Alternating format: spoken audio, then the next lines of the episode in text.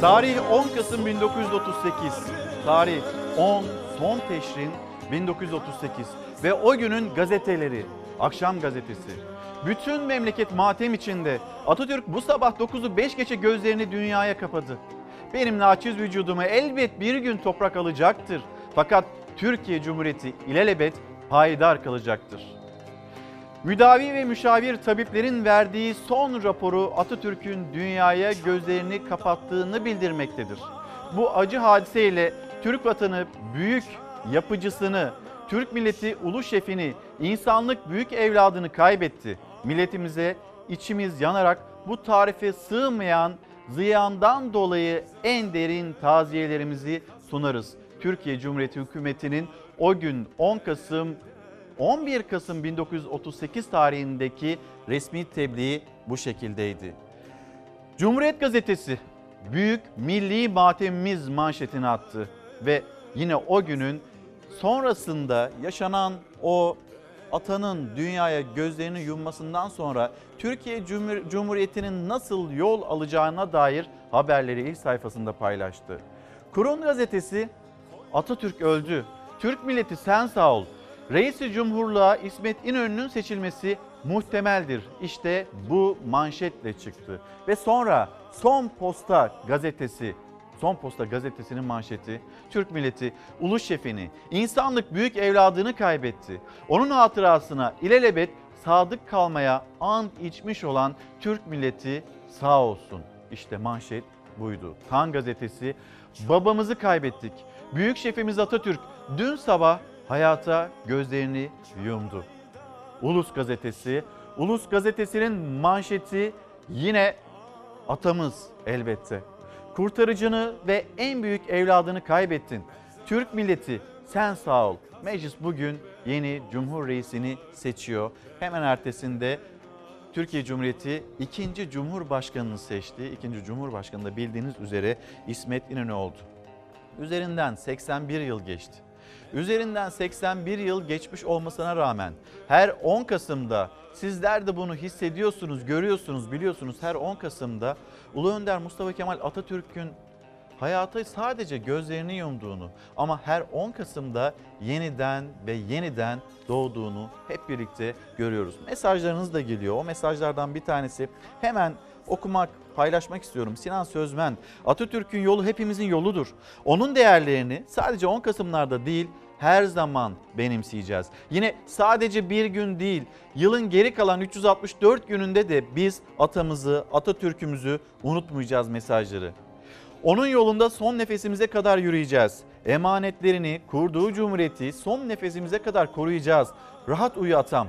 Biz bekçisiyiz. Gülay Göktuman'ın gönderdiği mesaj ve Cumhuriyet Gazetesi 1938 yılının gazetelerinden 81 yıl sonrasına bugüne geldiğimizde Cumhuriyet Gazetesi manşeti unutturamazlar. Büyük Önder Atatürk'ün aramızdan ayrılışının 81. yıl dönümünde saygıyla, minnetle, şükranla anıyoruz diyen gazetelerden biri Cumhuriyet Gazetesi. Milliyet Gazetesi 81 yıldır saygı ve özlemle dedi. Sözcü Gazetesi Hepimiz Mustafa Kemaliz manşetiyle çıktı bugün okurlarının karşısına. Türk Gün Gazetesi, Posta Gazetesi, Sabah Gazetesi, bütün gazeteler bir gazete hariç bütün gazeteler ilk sayfasında 10 Kasım'ı Ulu Önder Mustafa Kemal Atatürk'ün hayata gözlerini yummasını haberleştirdi ve minnettarız dedi. Bugünkü etiketimiz minnettarız. Bu etiket altında konuşmak istiyoruz. Biliyoruz ki atamızla ilgili Sizlerin de kuracağı cümleler var. Bizimle paylaşmak istediğiniz cümleler var. Hem Instagram'dan hem de Twitter'dan ulaşabilirsiniz. Söylemek istediklerinizi, kurmak istediğiniz cümleleri bizimle paylaşabilirsiniz. Ve tekrar 81 yıl öncesine son teşrin 1938'e dönüyoruz. Türk milleti çalışkandır. Türk milleti zekidir. 10 Teşrin Nisani 1938. Dönemin gazeteleri en acı manşetlerini attı. Akşam matem dedi. Cumhuriyet atamızı kaybettiğimizi duyurdu genç cumhuriyete. Tan, Kuruz, Ulus tüm gazeteler babamızı kaybettik dedi. Bir millet yasa boğuldu. Akreple yer kovan 9'u 5 geçede durdu. 1881 bir imparatorluğun çöktüğü senelerde Mustafa olarak doğdu. İlkokul çağında adı öğretmeninin verdiği isimle Mustafa Kemal'di. Ömrünü vatan mücadelesiyle cepheden cepheye koşarak geçirdi. İsmine gazilik eklendi. Her isimde yeni imza ama en büyük imza Cumhuriyet. Vicdanındaki milli sır ve temel hedefi en büyük eseriydi Cumhuriyet. Gazi Mustafa Kemal Türk milletine özgürlüğü, egemenliği sundu. Türkiye ona kalplere kazınan ismi koydu. Atatürk. Daha çok ve daha büyük işler yapmak mecburiyet azmindeyiz. Büyük, güçlü, kendi kendine yetebilen, hedefleri, hayalleri olan bir gelecek inancında kenetledi halkını. Dış politikada, yurtta ve cihanda sulh prensibi, sanayileşme, kalkınma, tarımda devrimler, Cumhuriyet'in ilk 15 senesinde açılan 50'ye yakın fabrika, şekerini, ununu, bezini, camını, fişeğini, tüfeğini, tabancasını, mühimmatını, uçağını kendi alın teriyle üreten, kazanan mutlu insanlar. Savaş yorgunu olan Anadolu'yu yeşeren umutları büyük bir heyecanla izledi. Bir çınar bozkırın ortasında boy atarken açılan fabrikalardan yükselen makine seslerini işitirken daha iyi olacak diyordu içinden. Çok daha iyi. Mesuttu ama yorgun ve hastaydı da. Doktorları kendisine dinlenmesini söylüyordu. Hedefleri öylesine uçsuz bucaksızdı ki dinlemedi. 1938'in Cumhuriyet Bayramı'nda başkentte halkının ve dünyanın karşısında daha da güçlenen Türkiye'nin Cumhurbaşkanı olarak çıkmak istiyordu. Ama durumu ağırlaştı. Türk milleti huzur ve sükun içinde milli ve insani ülkeye aşk ile koşan, kuvvetli ve çalışkan bir varlık gösteriyordu. Gidemedi Ankara'sına. Gençlerse ona geldi. Çok az kişi duydu atanın onlara seslenişini. Hatta vedasını.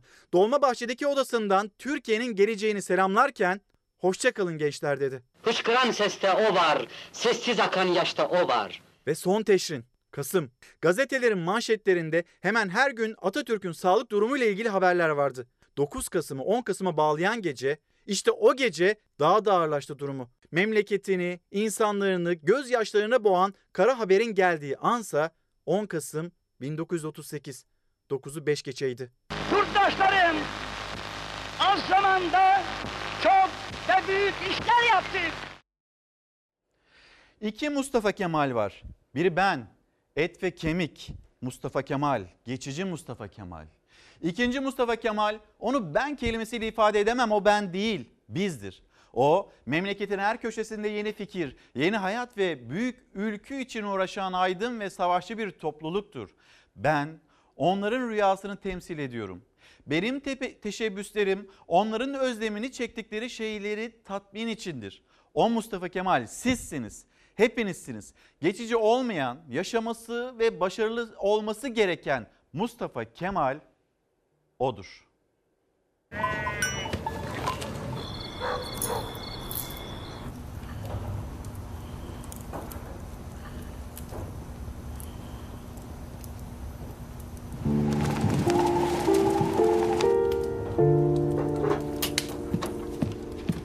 Bir de gitmeyecekmiş okula. Boşuna mı kalkıyordu bu saatte?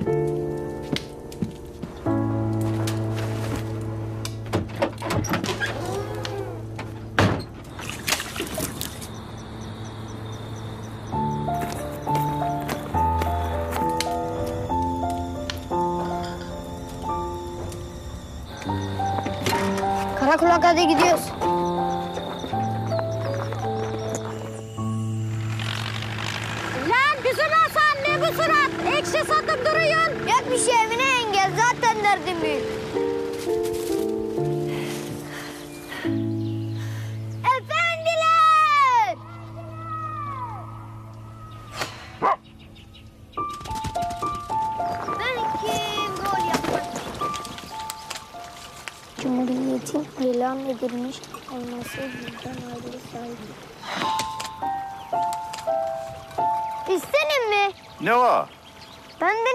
Atatürk olur mu?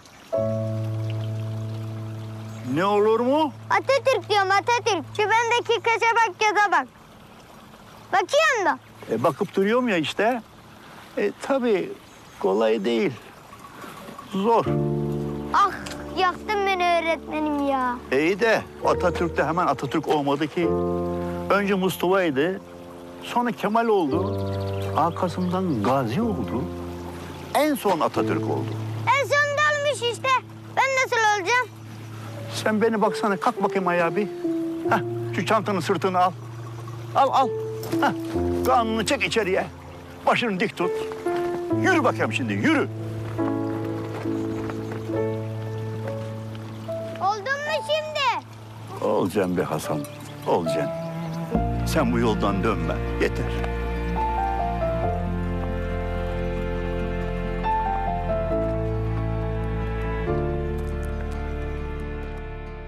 Benden hiç Atatürk olur mu? Olur.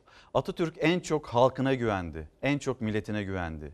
Onlardan da çok gençliğe, yarınlara güvendi. Elbette olur. İzinden ayrılmadığı sürece gençlik elbette daha ne e, liderler yetiştirir bu ülke. Bugün özel bir yayınla karşınızdayız. Sinan Meydan'la özel söyleşimiz. Birazdan yayınlayacağız. Saatler 9'u 5 geçeyi gösterdiğinde bir ülke bir millet saygı duruşuna geçecek. Anıtkabir'de, Dolmabahçe'de elbette törenler oluyor. Oralara döneceğiz. Oradan görüntüler aktaracağız. Ama biz en çok sokakta Atatürk'e o şükran duyguları nasıl ifade ediliyor ve halkı e, Cumhuriyeti armağan ettiği halkı nasıl saygı duruşuna geçiyor o görüntüleri ekranlarınıza taşımak istiyoruz. Saatler 9'u 5 geçeyi gösterdiğinde burada bu ekranda, sokakta, ne bileyim inşaatta nerede bulunuluyorsa herkes saygı duruşuna geçecek. Ve Pınar Ayhan, Pınar Ayhan'ın da özel görüntüleri, özel bir gösterimi olacak. Burada sizlerle paylaşacağız. Minnettarız etiketi altında lütfen cümlelerinizi sakınmayın. Bugün 10 Kasım ve Ulu Önder Mustafa Kemal Atatürk'ün ölümünün üzerinden 81 yıl geçmiş olmasına rağmen nasıl hala yaşıyor ve nasıl ilelebet payidar kalacak. Bununla ilgili cümleleriniz varsa lütfen yazıp gönderin bizlere. Cumhuriyet Gazetesi unutturamazlar dedi. 81 yıl sonra manşet bu. Daha iyi anlıyoruz artık Ulu Önder Mustafa Kemal Atatürk'ü. Bağımsız, layık, demokratik Türkiye Cumhuriyeti'nin mimarı, devrimlerin öncüsü Mustafa Kemal Atatürk'ün tüm yurtta özlemle anıldığını anlatıyor, yazıyor Cumhuriyet Gazetesi. Yaptıkları, değeri ve dehası her geçen yıl daha fazla anlaşılıyor. Büyük önderi kalbine yerleştiren halk saat 9'u 5 geçe atasına saygısını sunacak. Anıtkabir ve Dolmabahçe'nin yine yurttaş akınına uğraması beklenirken çok sayıda kentte e, saygı zincirlerinin oluşturulacağını da Cumhuriyet Gazetesi paylaşıyor. Böyle günlerde arşivler karıştırılır. Turizm ve Kültür Bakanı kendisi o da bir arşive girdi. Turizm Bakanlığı'nın arşivine Mehmet Nuri Ersoy ve o arşivden Ulu Önder'in daha önce hiç görülmemiş görüntüleri çıktı. Bir fırtına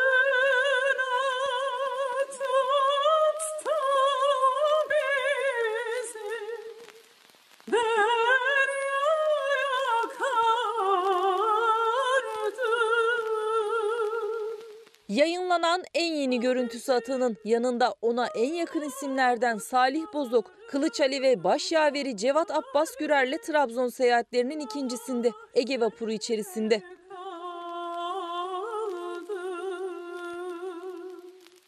Görüntü 1930 yılının Kasım ayına ait. Kültür ve Turizm Bakanı Mehmet Nuri Ersoy sosyal medya hesabından paylaştı.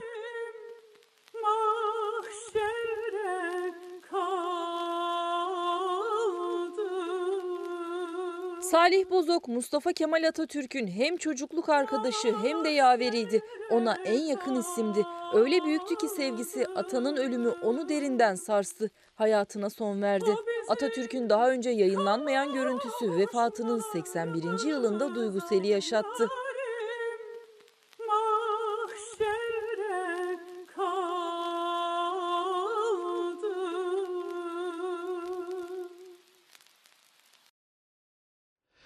Semral Hanım bugün varsak her şeyimizi Atatürk'e borçluyuz demekte. Hatice Hanım gelecek nesillere Atatürk sevgisini ve minnetini sonsuza kadar aşılayacağım gücüm yettiği kadar. Hamide Hanım atamızı sevgi ve minnetle anıyorum diyor. Nabi Kamışlı Ulu Önder Gazi Mustafa Kemal Atatürk'ün ilke ve inkılaplarına her zaman minnettarız mesajını paylaşıyor. Ee, yine Deniz Hanım, Deniz, Ateş, Toprak bitmeyen özlem, sevgi ve minnetle demekte mesajlarını paylaşmakta.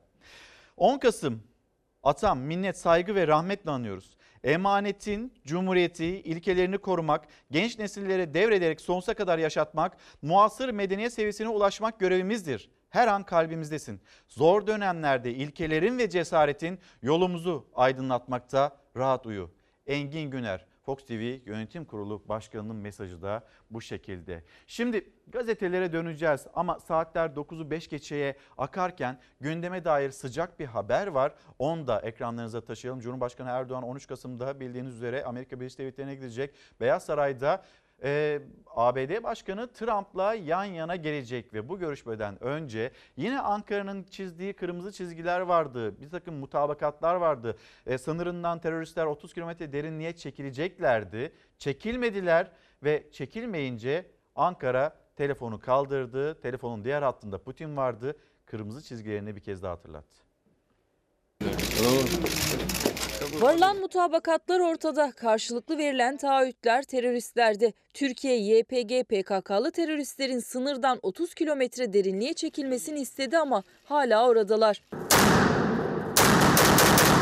Cumhurbaşkanı Erdoğan Ankara'nın rahatsızlığını, daha doğrusu verilen sözlerin tutulması gerektiği uyarısını Putin'e bir kez daha telefonda yaptı. Amerika Birleşik Devletleri ziyaretinden önce yani Trump'la buluşmasından 3 gün önce Putin'le görüştü Erdoğan. İletişim Bakanlığı'ndan yapılan açıklamada Erdoğan ve Putin'in telefon görüşmesinde Suriye meselesine ilişkin gelişmelerin ele alındığı ve iki liderin 22 Ekim tarihli Soçi mutabakatına bağlılıklarını teyit ettiği bildirildi.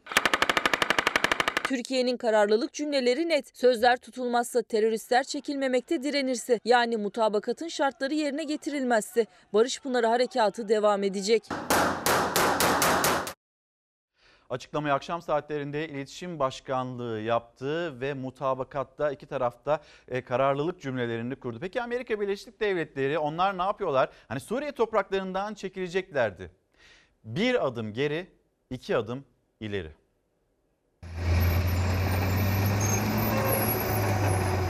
Amerika terör örgütü YPG PKK'ya desteği sürdüreceğini açıkladı. YPG PKK işgalindeki Suriye topraklarındaki petrol gelirinin teröristlere verileceğini duyurdu. Ankara Washington'a tepki gösterdi. Buraya on binlerce kilometreden gelip de bu ülkenin petrol rezervlerini biz e, değerlendireceğiz demek bir kere uluslararası hukuka aykırıdır. Buralar e, Suriye halkınındır. Amerika Türkiye'nin güvenli bölge önerilerine yanaşmayınca terör örgütü YPG PKK'ya karşı Barış Pınarı Harekatı başladı. Harekatın başlamasıyla Amerikan güçleri Suriye'deki 22 üs ve gözlem noktasının 16'sından çekildi. Ama petrol zengini Deir ez-Zor'un yanı sıra Haseke'de petrol sahalarının bulunduğu üsleri ise boşaltmadı.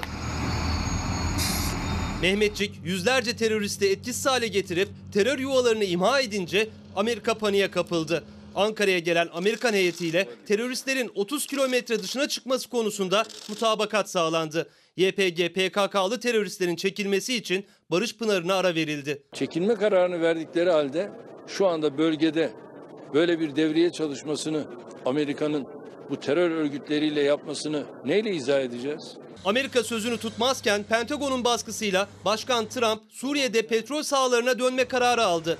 ABD askerleri Rimalan, Rakka ve Aynel Arap'taki 6 üs ve askeri noktaya yeniden yerleşti. Bahane olarak petrolün terör örgütü IŞİD'in eline geçme ihtimali ortaya atıldı. Washington, petrol gelirinin ise terör örgütü YPG'ye aktarılacağını açıkladı. E bir taraftan zaten e, petrolü ben çok severim dediği zaman e ne var orada? Petrolün yanında petrolü beraber üreteceği teröristler var. Bir skandal açıklamada Berlin Duvarı'nın yıkılışının 30. yıl dönümü için Almanya'ya giden ABD Dışişleri Bakanı Pompeo'dan geldi. Pompeo terör örgütüne desteği sürdüreceklerini söyledi. Bunu kendi çıkarları için yaptıklarını itiraf etti. Terörizmle mücadelede başkalarına ders vermek için senin öncelikle terörizme destek vermemen lazım. ABD çok açık net bir şekilde YPG ve PKK terör örgütüne destek vermiştir. Nokta. Amerikalı bakana Rusya ile yakınlaşan Batı müttefiklerinin kendisini kaygılandırıp kaygılandırmadığı da soruldu. Ülke ismi verilmedi ama kastedilen Türkiye'ydi. Pompeo Ankara'yı kızdıracak bir yanıt verdi. Bu beni kaygılandırıyor. İnsanların irrasyonel olması beni her daim kaygılandırır. İrrasyonel insanlar canımı sıkıyor. Mike Pompeo, NATO'nun beyin ölümü gerçekleşti diyen Macron'a da yanıt verdi. Bu çıkışa katılmadığını söyledi. Üyeler sorumluluğunu yerine getirmezse NATO'nun devri kapanabilir dedi. Bir sıcak haber daha Cumhurbaşkanlığı Yüksek İstişare Kurulu üyesi Bülent Arınç'ın damadı Ekrem Yeter'in beraatına Ankara Cumhuriyet Başsavcılığı itiraz etti. Damadı iddia ettikleri bu suçlamaların hiçbirisinin olgu haline gelmediği ve bununla ilgili bir delil bulunamadığı yargı kararıyla sabit oldu. Sempati var ama örgüt üyesi olduğunu ispat etmeye yeterli delil yok gerekçesiyle verilen beraat kararı çok konuşulmuş. AK Parti içinde de rahatsızlık yaratmıştı. Ankara Cumhuriyet Başsavcılığı harekete geçti. Cumhurbaşkanlığı Yüksek İstişare Kurulu üyesi Bülent Arınç'ın damadı Ekrem Yeter'le ilgili verilen kararın bozulmasını istedi. Masumane bir şekilde şu veya buna sempati duymuş insanları da haklıyla haksızı birbirinden ayıracak bir mekanizmaya ihtiyaç var. Beraat kararına ilk tepkiyi AK Partili Mehmet Metiner gösterdi. Çifte standart kabul edilemez sözleriyle Arınç'ı da FETÖ'cülükle suçladı. Bu nasıl bir çifte standarttır yahu? Bu mahkeme kararını hangi vicdan kabul eder? Arınç'ın damadı için delil olarak kabul edilmeyenler başkaları için niye kabul edilir diye sormazlar mı? Çok yazık. Sempati düzeyinde bunlarla birlikte olmuş. Bunları övmüş, methetmiş. Bunlardan birisi de benim. Açık konuşayım. Türkçe olimpiyatlarına gittim. Gözyaşı dökmüş bir insanım. Mahkeme Arınç'ın damadı Yeter'in FETÖ'nün Beştepe yöneticisiyle 766 kez telefon irtibatının bulunmasını, evinde terör örgütü lideri Fethullah Gülen'in kitaplarının bulunmasını, FETÖ ile ilişkili dernekte yöneticilik yapmasını, örgüte sempati boyutunu aşmadı diyerek suç saymadı. Bankasya'daki hesabına yatırdığı 41 bin liranın ise cüzi bir miktar olduğu belirtildi. Benim damadım da olmasaydı, sıradan bir insan da olsaydı beraat ederdi. Soruyorlar FETÖ metre niye siyaset kurumunda uygulanmıyor? Başka mahallelerde kim yerinde kalamaz bilemem ama uygulanması halinde bizim cenahta Arınçgillerden eser kalmaz bilirim. Ankara Cumhuriyet Başsavcılığı ise Ankara 19. Ağır Ceza Mahkemesi'nin beraatini hükmettiği Ekrem Yeter'le ilgili kararın bozulması istemiyle Ankara Bölge Adliye Mahkemesi'ne başvurdu. İstinaf kanun yoluna gitti. Başsavcılık Yeter'le ilgili savcılığın mahkumiyet mütalasına aykırı olarak verilen beraat kararının bozulmasını istedi. Ulu Önder'i anma törenleri Anıtkabir'de e, Atatürk'ün ebedi istirahatgahında başladığı devlet erkanı şu anda Aslanlı yolda. Görüntüleri canlı olarak ekranlarınıza taşıyoruz. İşte Türk bayrağı şeklinde karanfiller, bir çelenk ve hemen arkasında e, Cumhurbaşkanı Erdoğan e, yine yüksek yargı aynı zamanda e, askerler komuta kademesi CHP lideri Kemal Kılıçdaroğlu'nu yine görebiliyoruz. Milletvekilleri orada Cumhurbaşkanı Yardımcısı Fuat Oktay yine e, Aslanlı yolda yürüyüşlerine devam ediyor. Hafta içinde Milli Savunma Bakanlığı tarafından bir klip yayınlanmıştı. Hemen onu da paylaşalım isterseniz tam da devlet erkanı Aslanlı yoldayken Aslanlı yol ve seneler önce yaklaşık yarım asır önce o Aslanlı yoldan atamızın geçişi. Cumhuriyetimizin kurucusu, Türk ulusunun önderi, ebedi başkomutanımız Gazi Mustafa Kemal Atatürk'ün ebedi istirahatgahına ulaşmak için her yıl milyonlarca ziyaretçinin kullandığı, aynı zamanda resmi törenlerin başlangıç noktası Aslanlı Yol. 262 metre uzunluğundaki yolun başında Atatürk'ün ardından Türk ulusunun yaşadığı derin acıyı simgeleyen 3 kadın ve 3 erkek heykeli yer almaktadır. Yolun iki yanında Atatürk'ün Türk ve Anadolu tarihine verdiği öneme atıfla Anadolu'da büyük bir devlet kurmuş olan Hititlerin aslan üslubuna uygun olarak oturmuş halde 24 aslan heykeli bulunmaktadır. Türk mitolojisinde güç ve kudreti temsil eden aslanlar duruşları itibariyle sakindirler. Bu Türk milletinin vatanına, bayrağına ve bağımsızlığına dokunulmadığı sürece barıştan yana olduğunu göstermektedir.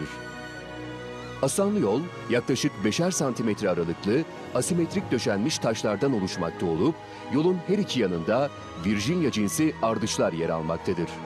Dört mevsim yapraklarını dökmeyen Virginia ardışlarının dikilmesinin nedeni ise ziyaretçileri şehrin görüntüsünden uzaklaştırarak Atatürk'ü ziyaret etmeye hazırlamaktır. Atatürk'ün aziz naaşı 10 Kasım 1953 günü ebedi istirahatgahına Türk askerinin omuzlarında bu yoldan taşınmıştır.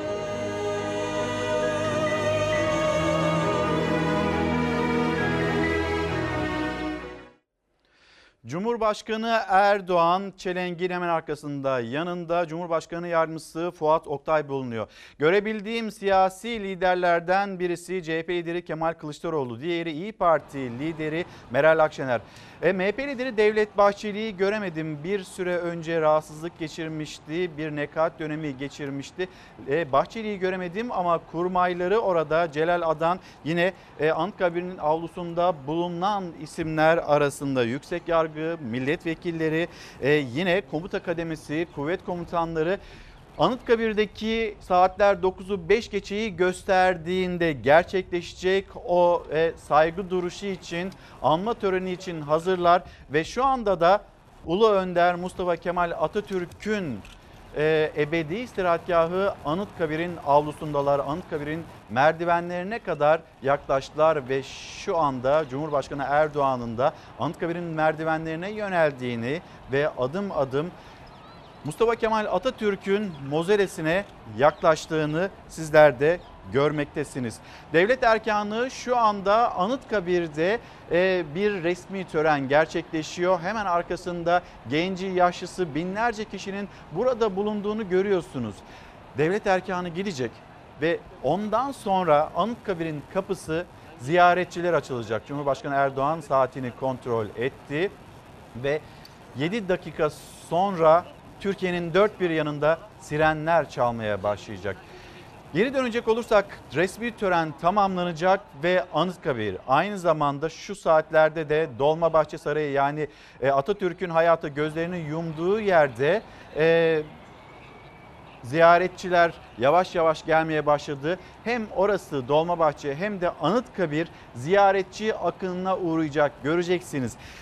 Ekim ayı içinde Milli Savunma Bakanlığı Türk Silahlı Kuvvetleri paylaştı. Ekim ayı içinde 1 milyon 189 bin 292 kişi onlar Anıtkabir'e geldiler. Ataya minnetlerini, saygılarını, şükranlarını sunmak için 29 Ekim'de kuşkusuz ağırlıkla ve bu gelen ziyaretçilerden 40 bin 65'inin de yine yabancı olduğunu hatırlatmış oldum. 1 milyondan fazla. Her sene daha fazla bir rekorun kırıldığını görüyoruz, yaşıyoruz. Çünkü unutturulmayacak, unutturulamayacak Ulu Önder Mustafa Kemal Atatürk ve şu anda devlet erkanı Anıtkabir'in içinde adım adım mozoleye doğru yaklaşılıyor. Ne demişti Ulu Önder?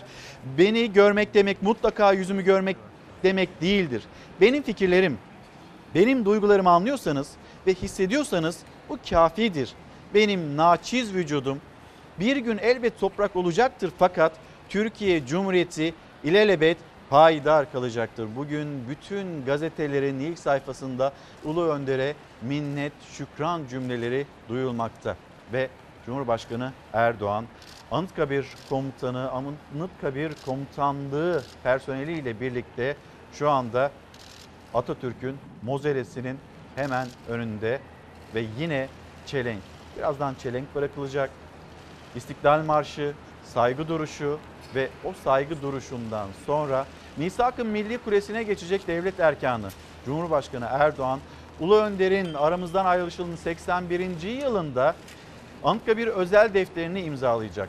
Çelenk Cumhurbaşkanı'na döndü ve Cumhurbaşkanı birazdan Mozeleye o çelengi bırakacak.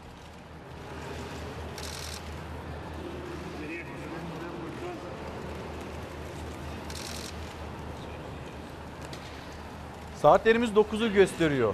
5 dakika sonra bir ülke, bir halk, bir millet Ulu Önderi için neredeyse Anıtkabir'deyse Anıtkabir'de, Dolmabahçe değilse Dolmabahçe'de ya da yoldaysa ya da inşaattaysa ya da evindeyse ekran karşısındaysa herkes atası için yani Türkiye Cumhuriyeti'nin kurucusu Mustafa Kemal Atatürk için saygı duruşuna geçecek. Bir kez daha söyleyelim. Resmi törenler şu anda başladı. Anıtkabir'de yani Ulu Önder Mustafa Kemal Atatürk'ün ebedi istirahatgahında.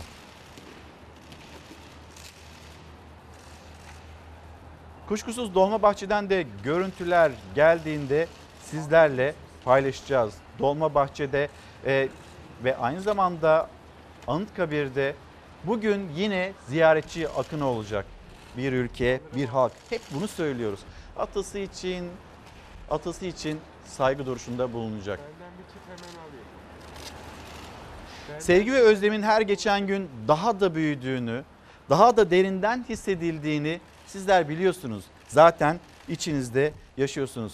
Zaman zaman maalesef hakarete varan cümleler duyulsa da işitilse de ismi silinmeye çalışılsa ya da okunmasa, dillendirilmemeye çalışılsa da özlem çığ gibi büyüyor. Özellikle de gençler arasında. Hani az önce şirketler de tabii ki bu e, özel bu anlamlı günde e, Atay'ı anabilmek için sosyal medya üzerinden klipler yayınlıyorlar. Hazırlıkları var. Benden hiç Atatürk olur mu diyen bir çocuk. Elbette elbette senden Atatürk olur. Gençliğimizden yeni yeni liderler çıkar. Yeter ki izinden ayrılmayalım. Yeter ki biz Ulu Önder Mustafa Kemal Atatürk'ün izinde olmayı sürdürelim. Devlet erkanı şu anda saygı duruşunda. Hemen bir de Dolmabahçe Sarayı'na gidelim. Dolmabahçe Sarayı bildiğiniz üzere 81 yıl önce Ulu Önder Mustafa Kemal Atatürk'ün hayata gözlerini yumduğu yerdi Dolmabahçe Sarayı ve Dolmabahçe Sarayı'nın önünde de zaman saatler 9'u 5 geçeyi gösterdiğinde duracak ve o sirenler acı acı çalmaya başlayacak. Yine gözyaşları tutulamayacak ama biz biliyoruz ki atamız da bize öyle söylemişti ki iki Mustafa Kemal var. Biri etten kemikten o fanidir. Diğer Mustafa Kemal eğer beni anlıyorsanız o işte ilelebet payidar olacaktır, payidar kalacaktır. Tıpkı Cumhuriyet gibi en büyük eserim demişti Cumhuriyet ve milli mücadeleyi yürüttüğü her dönemde, attığı her adımda e, Amasya Genelgesi'nde ya da e, ilk anayasasında Türkiye Cumhuriyeti'nin ilk anayasasında 21 anayasasında belki daha söylenmemişti, belki daha açıklanmamıştı ama egemenliğin kayıtsız şartsız halkının, milletinin olacağını söylemişti. Oraya satır aralarına yazmıştı ve 29 Ekim 1923 tarihinde de Cumhuriyeti ilan etti. Artık son bir dakika ve Türkiye saygı duruşunda.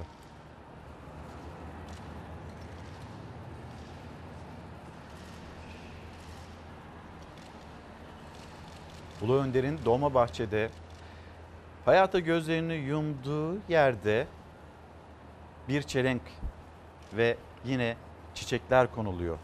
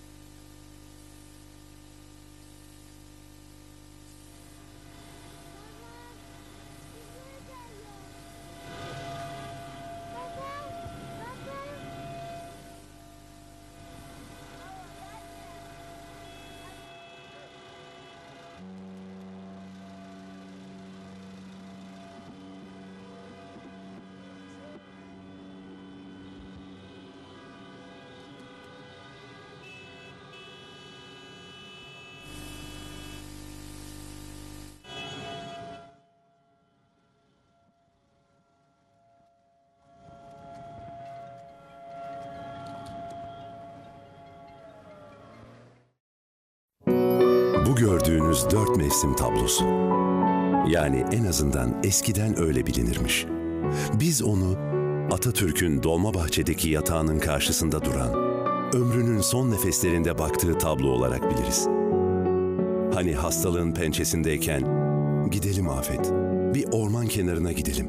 Hele ben bir iyi olayım da. Diyerek bahsettiği, onu Rumeli'ye, çocukluğuna götüren tablo. Bizce aramızdan ayrılırken gördüğü son resim sadece bu değildi.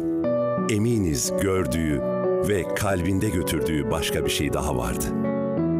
Onun izinden, açtığı yoldan sonsuza dek gidecek bir milletin resmi.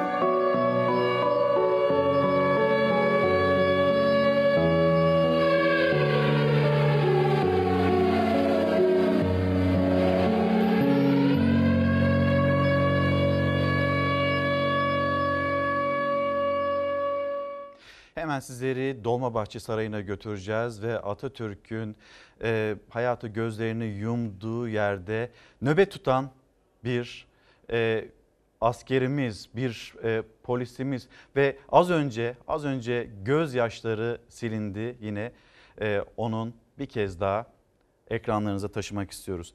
Biz Yine tüyleri diken diken eden bir andı. Saatler 9'u 5 geçeyi gösterdiğinde gördünüz her yerde her yerde bir halk saygı duruşuna geçti ve Kanada'dan bir mesaj Fethi Bey göndermiş. Kanada Toronto'dan günaydın diyoruz. Atamızı buradan sevgi ve saygıyla özlemle anıyoruz demekte. Yani onlar da Türkiye saatiyle saatler 9'u 5 geçeyi gösterdiğinde uyumuyorlardı. Saat farkı var aslında orada gece ama onlar da ayaktaydı.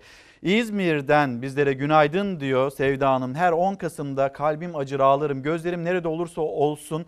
Ee, saygı duruşunda dururum, dua ederim, şükrederim. Böyle bir ataya, böyle bir lidere sahip olduğumuz için. Ufuk Bey, geçen zamana nispet seni daha çok ama daha çok seviyoruz. Dünyada başka bir lidere acaba nasip olmuş mudur böyle bir sevgi? Bu soruyu Az sonra özel söyleşimizde Sinan Meydan, Sinan Meydan yanıtlayacak. Şu anda Cumhurbaşkanı Erdoğan Misak-ı Milli Kulesi'nde Anıtkabir özel defterini imzaladı ve bugüne dair notlarını paylaşacak, konuşma yapacak.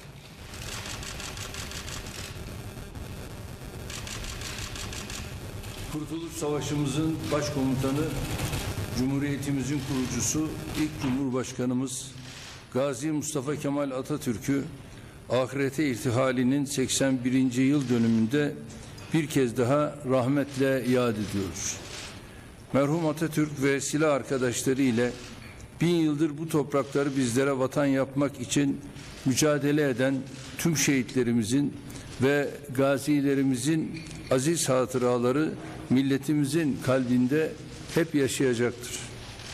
Kendisinin emaneti olarak Cumhuriyetimizi ilelebet yaşamak, yaşatmak, geliştirmek, güçlendirmek için tüm gücümüzle çalışmaya devam edeceğiz. Ruhu şad olsun. Tören bitmiştir Sayın Cumhurbaşkanı.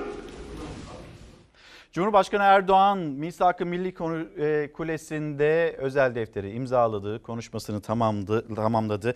Gazi Mustafa Kemal Atatürk'ü rahmetle yad ediyoruz dedi ve nasıl güzel bir Türkiye, nasıl sessiz teşekkürler Türkiye demekte Hikmet Turan. Unutmayacağız, unutturmayacağız. Semra Hanım'ın gönderdiği mesaj. Senin yolun bizlerin yoludur. Mustafa Kemal Atatürk nurlar içinde yatsın. Fatma Karabulut göndermiş. Minnettarız etiketimiz bu. Sizin de içinizden e, bir şeyler yazmak gerekiyorsa, anlatmak, tarif etmek istiyorsanız atanıza olan sevgiyi, saygıyı, minneti lütfen yazıp gönderin. Dünyada, az önce onu söylüyordum, dünyada bir başka lidere acaba nasip olmuş mudur, kısmet olmuş mudur? Böyle bir sevgi neyden kaynaklanıyor? Bunun bir sebebi olmalı diye sordum Sinan Meydan'a. Üç sebebi olduğunu söyledi. Bir mola verip hemen dönelim ve bu özel yayını sürdürelim. Çaydan aşağıya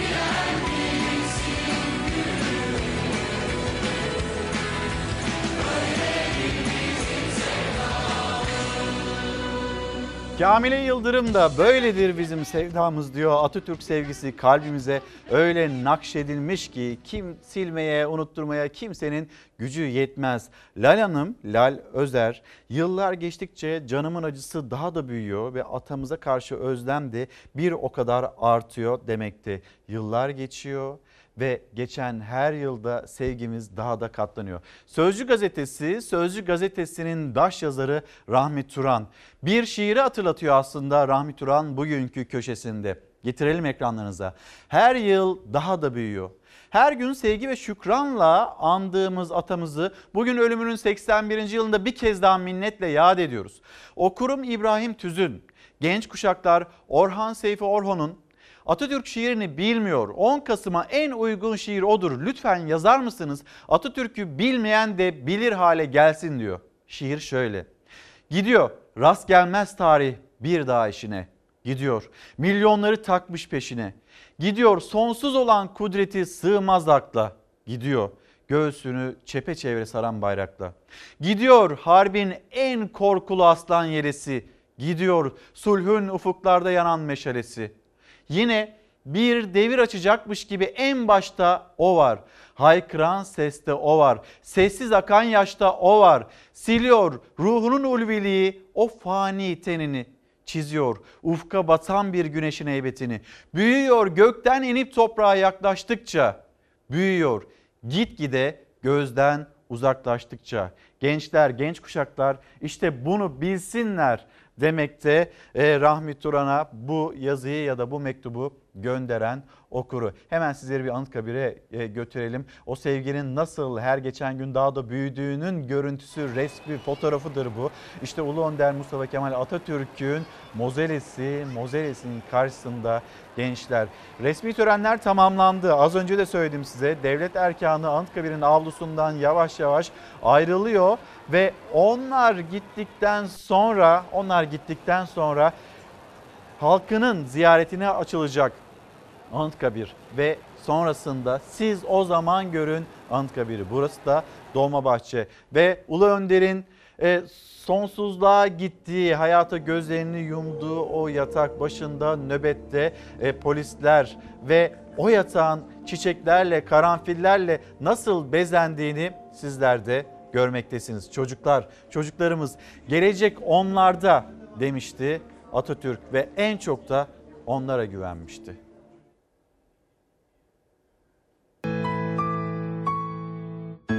Seni hiç görmeden sevdim. Sesini hiç duymadan hissettim. Yokluğun belki de ilk hüznümdü.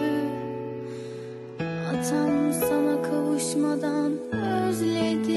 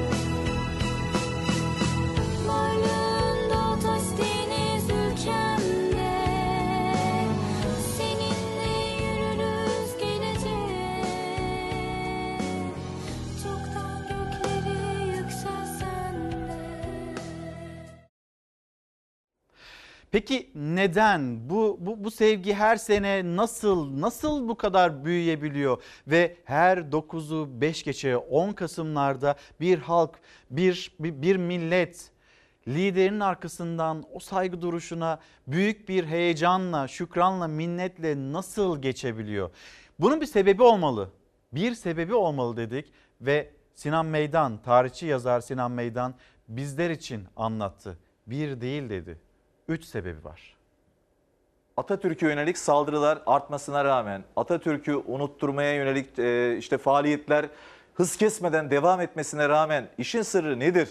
Atatürk'ü ölümsüz kılan 81 yıla rağmen Atatürk'ü hala canlı kılan nedir diye sorduğunuzda aslında cevap e, çok net. Birincisi e, bu toprakları yeniden vatan yapmış Atatürk 100 yıl önce. Şimdi insanlar bunu fark ediyorlar. Bunun bilincindeler, bunun farkındalar. Bu toprakların yeniden vatan yapılması.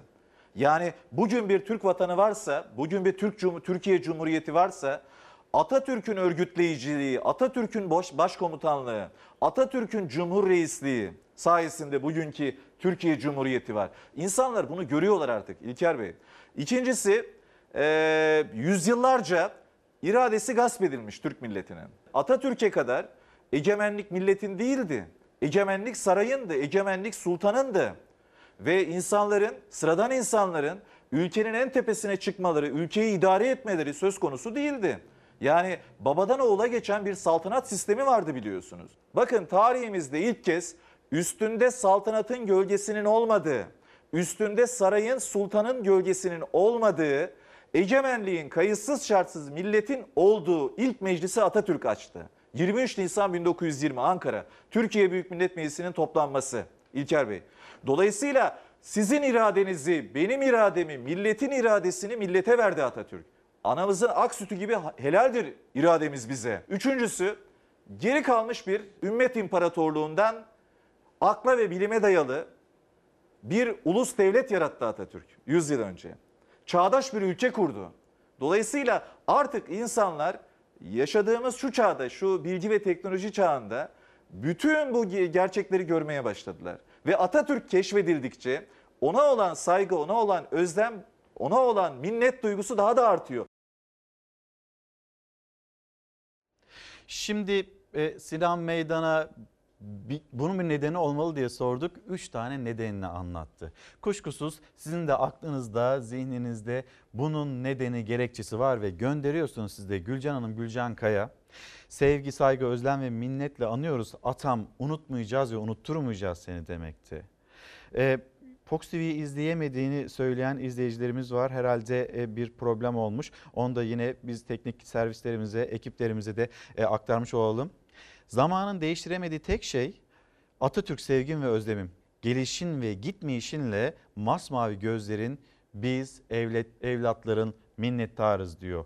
Büyüyor gitgide gözden uzaklaştıkça az önce Az önce hani şiir okumuştum ya size Rahmi Turan da köşesine taşımıştı.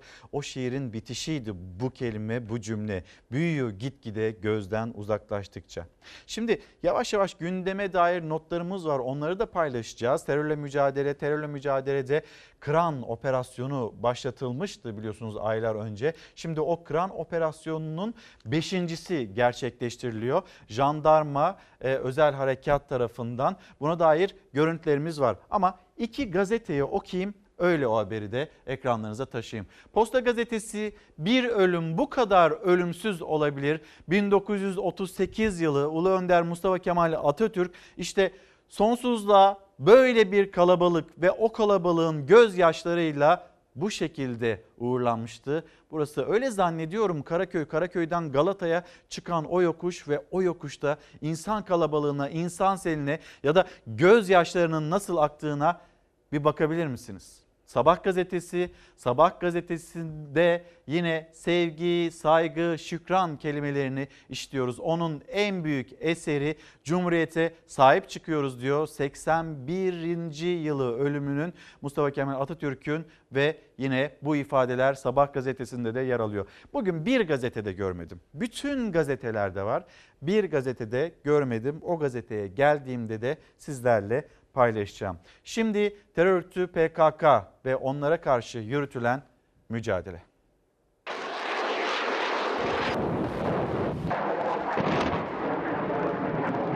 PKK'nın yuvalandığı kırsal bölgeler Mehmetçiğin hedefinde, bombardıman altında.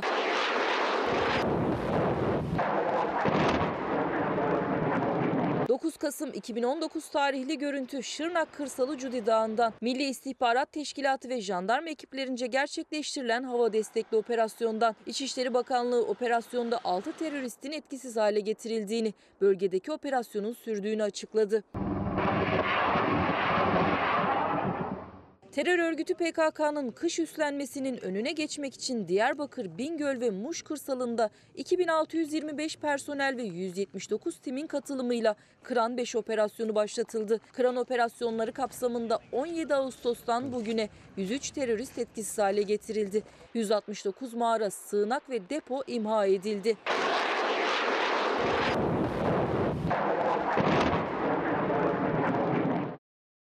CHP lideri Kemal Kılıçdaroğlu Gaziantep'te Atatürk'ü anlama konulu bir sempozyuma katılmıştı. Cumhurbaşkanı Erdoğan e, 13 e, Kasım tarihinde yani çarşamba günü Beyaz Saray'da olacak ve ABD Başkanı Trump'la yan yana gelecek.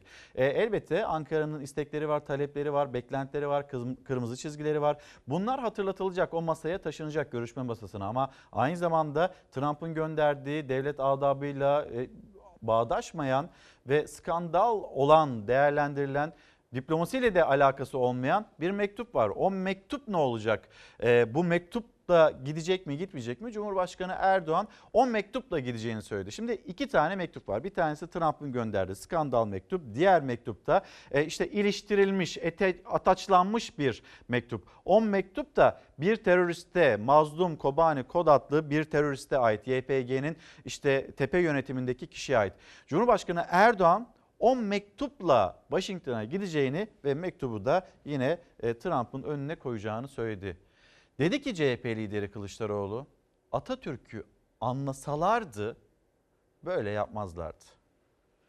kimseye muhtaç olmayan, kimseye el avuç açmayan, bu toplumu aşağılayan mektuba tek satır laf edemeyen insanların bu toplumda yerinin olmaması lazım. Ayın 13'ünde bir heyet olarak gideceğiz. Mektubu da tabii ki yanımızda götürüp kendisine de göstereceğiz. Kılıçdaroğlu ABD Başkanı'nın küstah mektubuna iktidar sessiz kalıyor eleştirisini en üst perdeden verirken Cumhurbaşkanı Erdoğan da ABD ziyaretine hazırlanıyor. Mektup tartışmaları arasında en çok merak edilense Erdoğan'ın yanında hangi mektubu götüreceği.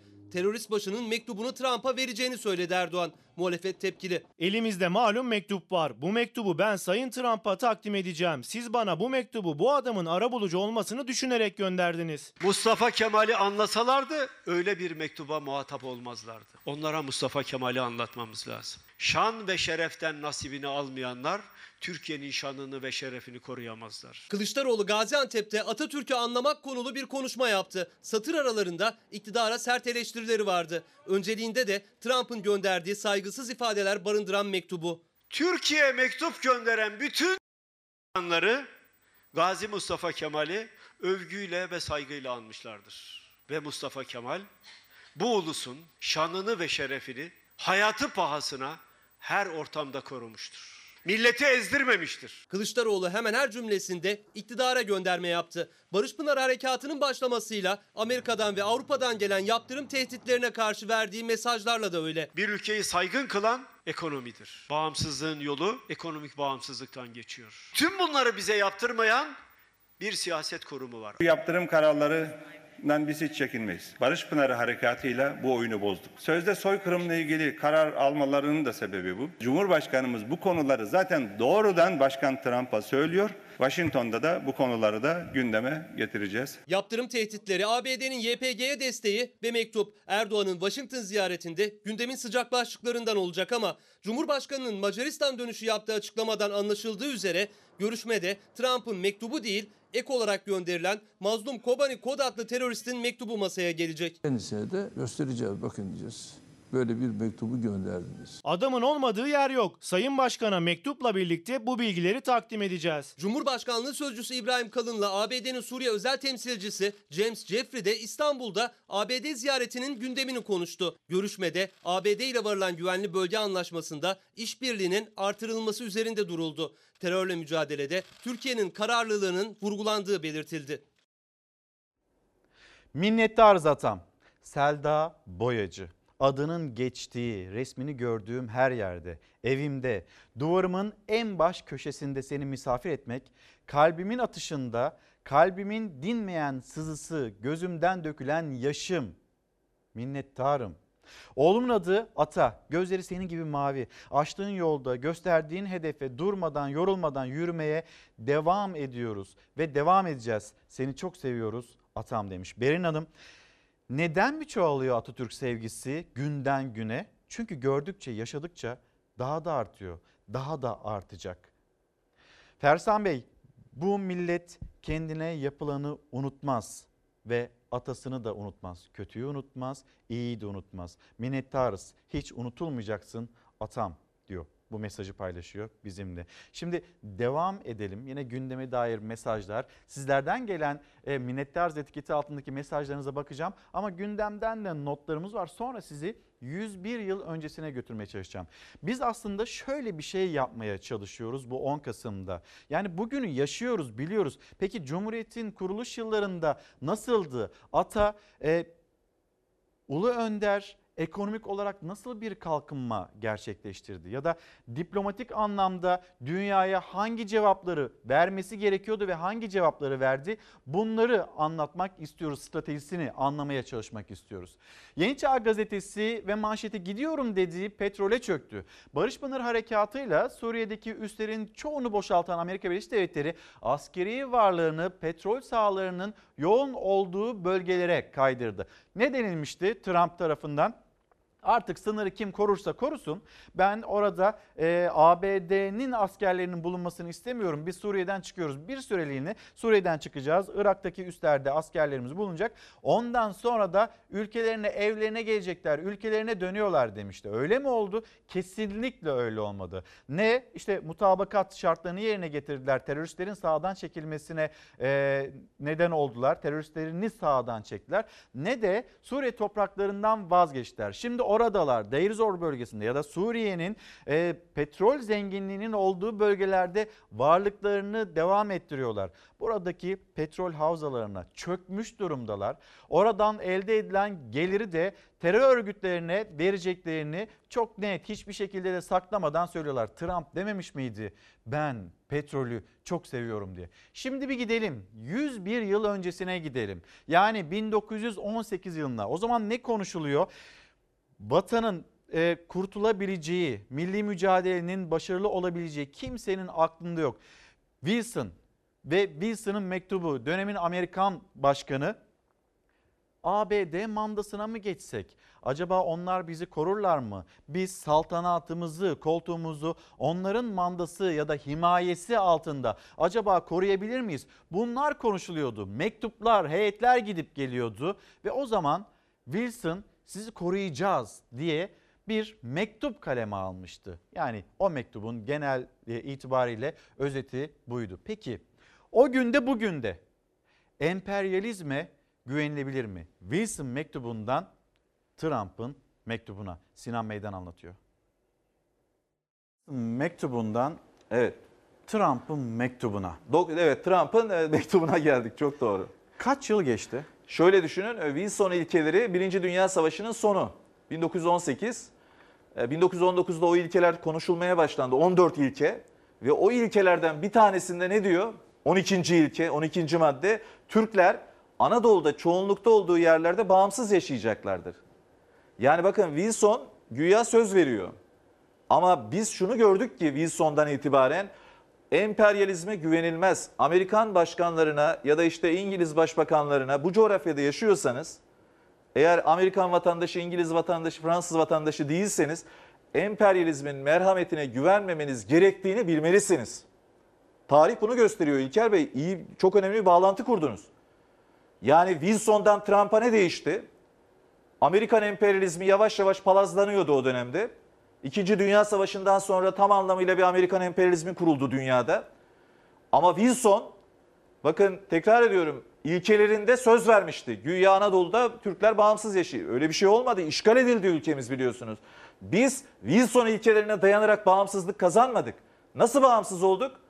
Kanımızla, canımızla Mustafa Kemal Atatürk'ün önderliğinde bir mücadele yürüterek bağımsız olduk biz.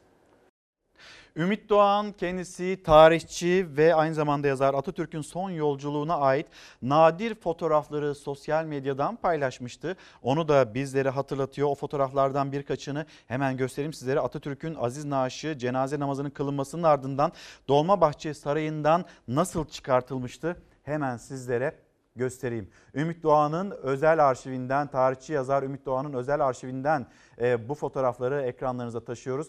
Bir diğer fotoğrafta yine e, askerlerin Mehmetçiğin omuzlarında atanın naaşının nasıl yükseldiğine dair sosyal medyada e, buna dair pek çok yani o güne atanın vefat ettiği hayata gözlerini yumduğu güne dair pek çok e, fotoğrafı da yine Ümit Doğan paylaştı ve bizlere de aktardı. Teşekkür ediyoruz kendisine. Şimdi kuruluşlar onlar Atay'ı anmak için klipler yayınladılar. Ama aynı zamanda Kuzey Kıbrıs Türk Cumhuriyeti, Kuzey Kıbrıs Türk Cumhuriyeti ile birlikte e, Türkiye'deki 3 büyük e, belediye, belediye başkanları onların hazırladığı anma klipleri.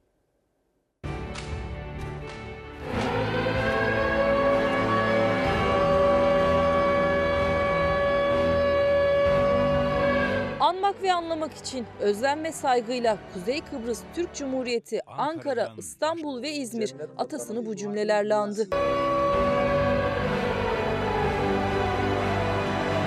Bazen durmak gerekir. Anmak ve anlamak için. Kuzey Kıbrıs Türk Cumhuriyeti Başbakanı Ersin Tatar paylaştı siren sesiyle saygı duruşuna geçen halkının görüntüsünü. Paylaşımın sonunda mesajı iki devlet tek önderdi.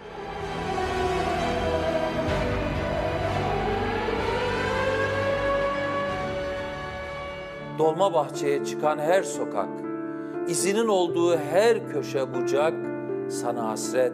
İstanbul Büyükşehir Belediye Başkanı Ekrem İmamoğlu kendi sesiyle şiir okuduğu videoyu sosyal medya hesabından paylaştı. İstanbul sana hasret, bize emanet hashtag ile. İstanbul sana hasret, bize emanet.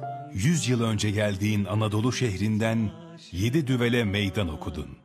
Ankara Büyükşehir Belediye Başkanı Mansur Yavaş gecenin karanlığında Anıtkabir'in karşısına geçerek andı Mustafa Kemal Atatürk'ü özlem ve saygıyla. Çizdiğin yolda, gösterdiğin hedefe durmadan yürümeye devam ediyoruz. Mirasın bize emanet. İzmir Büyükşehir Belediye Başkanı Tunç Soyer ise kendisinin seslendirdiği renkli Atatürk videolarından oluşan bir paylaşım yaptı. O bugün aramızda olsaydı biliyorum ki yoksulluk ve eşitsizlikle mücadele için seferber olurdu. İhsan Bey aramızda katılan izleyicilerimiz arasında Evren Bey, Necla Hanım daima senin yolundayız atam. Sevgi, saygı ve özlemle anıyoruz. Minnettarız etiketine katkıda bulunmuş. Özlem Hanım, e, Sümer Bey yine aramıza katılan izleyicilerimiz düşüncelerini, duygularını paylaşıyorlar. Atamızı yine minnetle anıyorlar. 10 Kasım 1938 tarihine götürdük sizleri. Bir de 29 Ekim 1938 tarihine gidelim. Ulu Önder'in son Cumhuriyet Bayramı. Aslında beyaz trene atlayıp hedefi, hayali Ankara'ya gitmekti. Ama o kadar hastaydı ki doktorlara izin vermedi. O gidemedi ama gençler, halkı, vatanın evlatları ona geldiler. Bakın Pınar Ayhan o günü, o anı nasıl anlatıyor?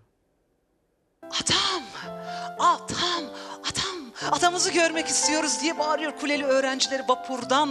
Sesleri Dolmabahçe Sarayı'nın içini dolduruyor, yankılanıyor duvarlar. Suya atlayıp saraya yüzemeye çalışanlar, curcuna bağırış çağırış. Birden o çok sevdiği marş duyuluyor.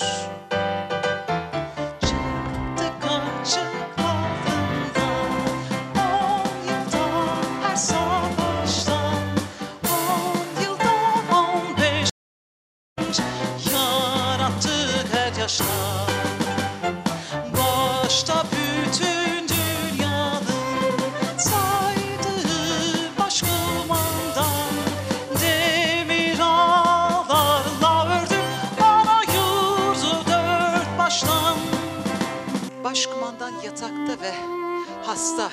Kaldırınız beni diyor odadakilere. Üzerine bir şeyler getirmelerini istiyor. Zorlukla giyiniyor. Çoraplarını da giymek isteyince paşam yapmaya yoruldunuz diyor berberi Mehmet. Durup Mehmet'in yüzüne bakıyor. Paşalar böyle giyinir Mehmet diyor. O hep ama hep tertemiz çıkmıştı halkının karşısına. Cakkalıydı, hem de pek cakkalıydı. Doktoru Hayrullah Bey, aman efendim yorulmamalısınız lütfen diyecek oluyor. Ben şimdiye kadar bu bando ve asker sesinden kuvvet ve ilham aldım, öyle yaşadım. Gene onunla yaşayabilirim diye kestirip atıyor. Çocukları kollarına girip pencereye götürüyorlar onu. Atatürk elini güçlükle kaldırıp selamlıyor onları. Çocuklar, evlatlar, bu bayramlar ve istiklal sizlerin olacak. Hoşça kalın çocuklar diyor. Sesini yalnızca odadakiler duyabiliyor. Hepsinin gözleri nemli. İnanılmaz bir anlatım. Tüylerim diken diken oldu. 29 Ekim 1938 tarihini işte böyle e, paylaşıyor Pınar Ayhan ve aslında bir program olmasaydı bugün Bursa'da olmasaydı e, Kemal'i anlatacak Bursa'da yanımızda olacaktı. Yine de arşivini açtı ve e, bizim de ekranlardan sizlerle paylaşmamızı istedi. Yarın bildiğim kadarıyla İzmir'de salı günü de ayın 12'sinde de Çanakkale'de olacak Pınar Ayhan. Şimdi az önce söyledim biz Ulu Önder'in stratejisini anlamaya çalışıyoruz. E, diplomatik anlamda stratejisini Sinan Meydan anlattı bizlere biraz. Şimdi memleketin bugününden bahsedelim. Yani emekliden bahsedelim, borçlulardan bahsedelim. 1 Ocak 2020 tarihi itibariyle hayatımıza girecek olan zamlardan, sonra gençlerimizden, gençlerimizin yaşadığı sıkıntıdan, işsizlik sıkıntısı başta çiftçimizden bahsedelim. Sonra genç cumhuriyete dönelim. Önce emeklilerimiz, emeklilerimizin yaşadığı sıkıntı. Temel gıda artışı yüzde kırkları bulurken, çarşı pazar her gün artış gösterirken masa başında tüfe belirlemek, emekli maaşına yüzde beş artış vermek hangi adalete sığar? Her gün markete gidiyorum, markettekilerle kavga ediyorum. Ya diyorum dün buydu fiyat, bugün niye böyle oldu? Peynir. Ya insanın temel ihtiyacı kahvaltıda peynir, yemeyecek misin? Bu mensupları atıldığı günümüzde maalesef o kalkınmadan bizim çalışanlar ve maalesef siz emekliler faydalanmış değil. 1300 lira maaş alan bir insan yeni emekli olmuş. Bu insan nasıl geçin, geçinecek? Soralım efendim nasıl geçiniyorsunuz? Vallahi İki hiç ay. geçinemiyorum ki. Ev sahibi bana 150 lira zam yapıyor. Hadi nasıl geçineceğim ben onunla? Yıllardır kurduğu emeklilik hayaline kavuşalı çok değil bir ay oldu Mehmet Kaya'nın. Ancak umduğunu değil bulduğunu koyuyor sofrasına. Tıpkı iki ay önce emekli olan Sevgi Çakmak gibi. İşte emeklilerin bu geçim isyanı Tüm Emekliler Derneği Genel Kurulu'nda da yankılandı. Bugün yüzde seksenimiz açlık sınırının altında maaş alıyoruz. Efendim piyasa yüzde beş olmuş diyorlar 6 ayda.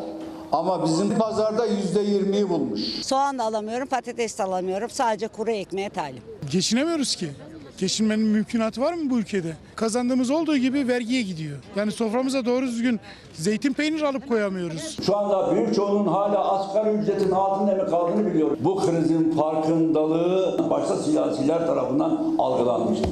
Türk İş'te Emekli Derneği de geçinemiyoruz açız diye bayrak açtı hükümete. Hem de çağrı yaptı. Çünkü milyonlarca emekli son 6 aylık enflasyona göre yeni yılda yeni zamlarını alacaklar. Ekim ayında elektriğe, gaza, suya gelen zamlar hepimizin malumu. Ama Ekim ayı tüfesi yüzde iki çıktı. Eksiz çıkarmadıklarına şaşırdım. Bizim maaşlarımızı temel gıdaya göre verilmesini talep ediyoruz. Bazen yavan ekmek yiyorsun. Hiçbir şey yapamıyorum. Şu an hani zor durumdayım. Emeklilerin isteği ortak. Açlık sınırının üstünde bir aylık almak. Ayrıca bayram ikramiyelerinin asgari ücret artışına endekslenmesini istiyorlar. Bir de sağlıkta ödedikleri katkı paylarının kaldırılmasını. Sadece kuru ekmekle ne olur? Bağışıklık sisteminiz çöker. Hastaneye gidebilir misiniz? Gidemezsiniz. Her şey vergi. En ufacık bir ilaçta bile vergi kesiliyor. Yazıktır, günahtır ya. Yeter artık. Asuman Hanım biz de sizinle birlikteydik. Şu an itibariyle Dolmabahçe'ye doğru koşa koşa gidiyorum. Atamızı minnetle anmaya demekte. Lütfen gidin koşa koşa gidin. Cahide Hanım günaydınlar. Beyhan anne Ankara'dan Beyhan anne günaydın. Yine atamıza şükranlarını sunmakta kendisi. Ekonomi haberleriyle devam edelim. Bir gün gazetesi Bir gün gazetesinin manşeti bu devran böyle sürmez. Ekonomik kriz facialara yol açıyor. İktidar pişkin. Doğalgaz, elektrik zammını boş ver, hayat pahalılığını görmezden gel, yoksulluk, kapanan fabrikalar, 6 milyon işsizlik, her gün yaşanan e, işte iş cinayetleri bunları hatırlatıyor gazete. Ve gazetenin ortasında bir fotoğraf AK Parti Manisa Milletvekili Uğur Aydemir. Mecliste Plan Bütçe Komisyonu'nda bir hesap yaptı. Diyor ki bir gün gazetesi de AKP'li vekil Uğur Aydemir meclisteki komisyonda yaptığı konuşmada gülerek 2002'de asgari ücretle 1707, 2019'da ise 4375 tane yumurta alınabildiğini söyledi. Ama bu çarpık bir hesaptır demekte bir gün gazetesi. Neden? Sordular kendisine Uğur Aydemir'e. Tamam o günkü dolar bugünkü dolar bir ona bakalım. Doğalgaza elektriğe bakalım onlardan da söz edin. Aynı oranda acaba alınabiliyor mu? Faturalar nedir diye onları boş verin dedi sayın vekil. Şimdi borçlular, borçlularımızla ilgili sıradaki haber. Acil ihtiyaç olur. Maaşımızı alamıyoruz bazen geç alıyoruz. O durumlarda. Neler alınıyor mesela kredi kartı? İşte ev için yiyecek, giyim, içecek öyle, öyle şeyler yani. Evdeki hesap çarşıya uymadığı için. Geçim sıkıntısından dolayı 1 milyon 205 bin kişi kredi borcunu ya da kredi kartı borcunu ödeyemedi yılın ilk 9 ayında. 2018'de aynı dönemde yasal takibe takılanların sayısı 1 milyonu aşmıştı. 2019'da %14 arttı. 1 milyon 200 bini geçti. Hangi durumlarda kredi kartı kullanıyoruz? Nakidim olmadığı zaman. Maaşı aldıktan ne kadar sonraya tekabül ediyor o durum? Hemen. Hemen. Maaş gelse de sabit ödemelere gidiyor. Özellikle faturalar sürekli zamlanıyor. Sıra günlük ihtiyaçlara geldiğinde ise cep çoktan boşalmış oluyor. İşte tam da o noktada kredi kartıyla alışveriş başlıyor. Kredi kartı ekstralarım her ay iki katına çıkarak artmaya başladı. Ee, bu da hesapsız değil bence ekonomik sıkıntı çeken insanların yaşadığı bir durum. Ayın sonunu getiremeyince borcu borçla kapatmaya çalışıyor tüketici. Önce kredi kartı sonra kredi derken o borç katlanıyor. Türkiye Bankalar Birliği'nin raporuna göre Ocak-Eylül döneminde 673 bin kişi kredi kartı borcunu ödeyemedi, yasal işlem başlatıldı. Bireysel kredi borcunu ödeyemeyenlerin sayısı ise önceki yıla göre %24 arttı, 822 bine yükseldi. Kredi kartı olunca biraz daha rahat davranıyorsunuz. O bir gerçek. Borç olduğunu unutuyor muyuz? Aynen öyle. 50 liradır, 100 liradır ne olacak derken ay başın gelince bir bakıyorum benim emekli maaşımı bulmuş. Almış olduğum bütün ürünlerde %10 ile 15 arasında bir artış söz konusu. Gıda ayrı artıyor, faturalar ayrı ancak maaş sabit kalıyor. Açığı kapatmak için kredi kartına krediye sarılanlar bu kez de o borçları nasıl ödeyeceğini kara kara düşünüyor. Düzenli olarak kimi zaman ödeyebiliyorum, kimi zaman ödeyemiyorum. Ödeyemeyince ne oluyor? Ödeyemeyince bir sonraki aya devrediyor. Bir sonraki aya devredince bir önceki ayla bu ay birleşince kabarıyor tabii. İşsizlik de arttığı için son dönemlerde maalesef insanlar hani işine ve maaşına çok fazla güveniyor. Çok fazla hani güvenmemeleri gerekiyor. Turan Bey günaydınlar. Suzan Hanım atamızı sevgi, saygı, özlem ve rahmetle anıyoruz. Bu güzel ülkeyi bizlere armağan ettiği için minnettarız. Moskova'dan yazıyor Suzan Hanım bizlere mesajını paylaşmış. Özcan Hanım, e, Özcan Bey, Özcan Dönmez günaydınlarımızı iletelim sizlere de. 1 milyondan fazla kişi bir yıldır iş arıyor. Bir yıldan uzun süredir iş arayıp bulamayanların sayısı ilk kez 1 milyonun üzerine çıktı. İşsizlerin %86'sının alamadığı işsizlik maaşı ise en fazla 300 gün boyunca verilebiliyor.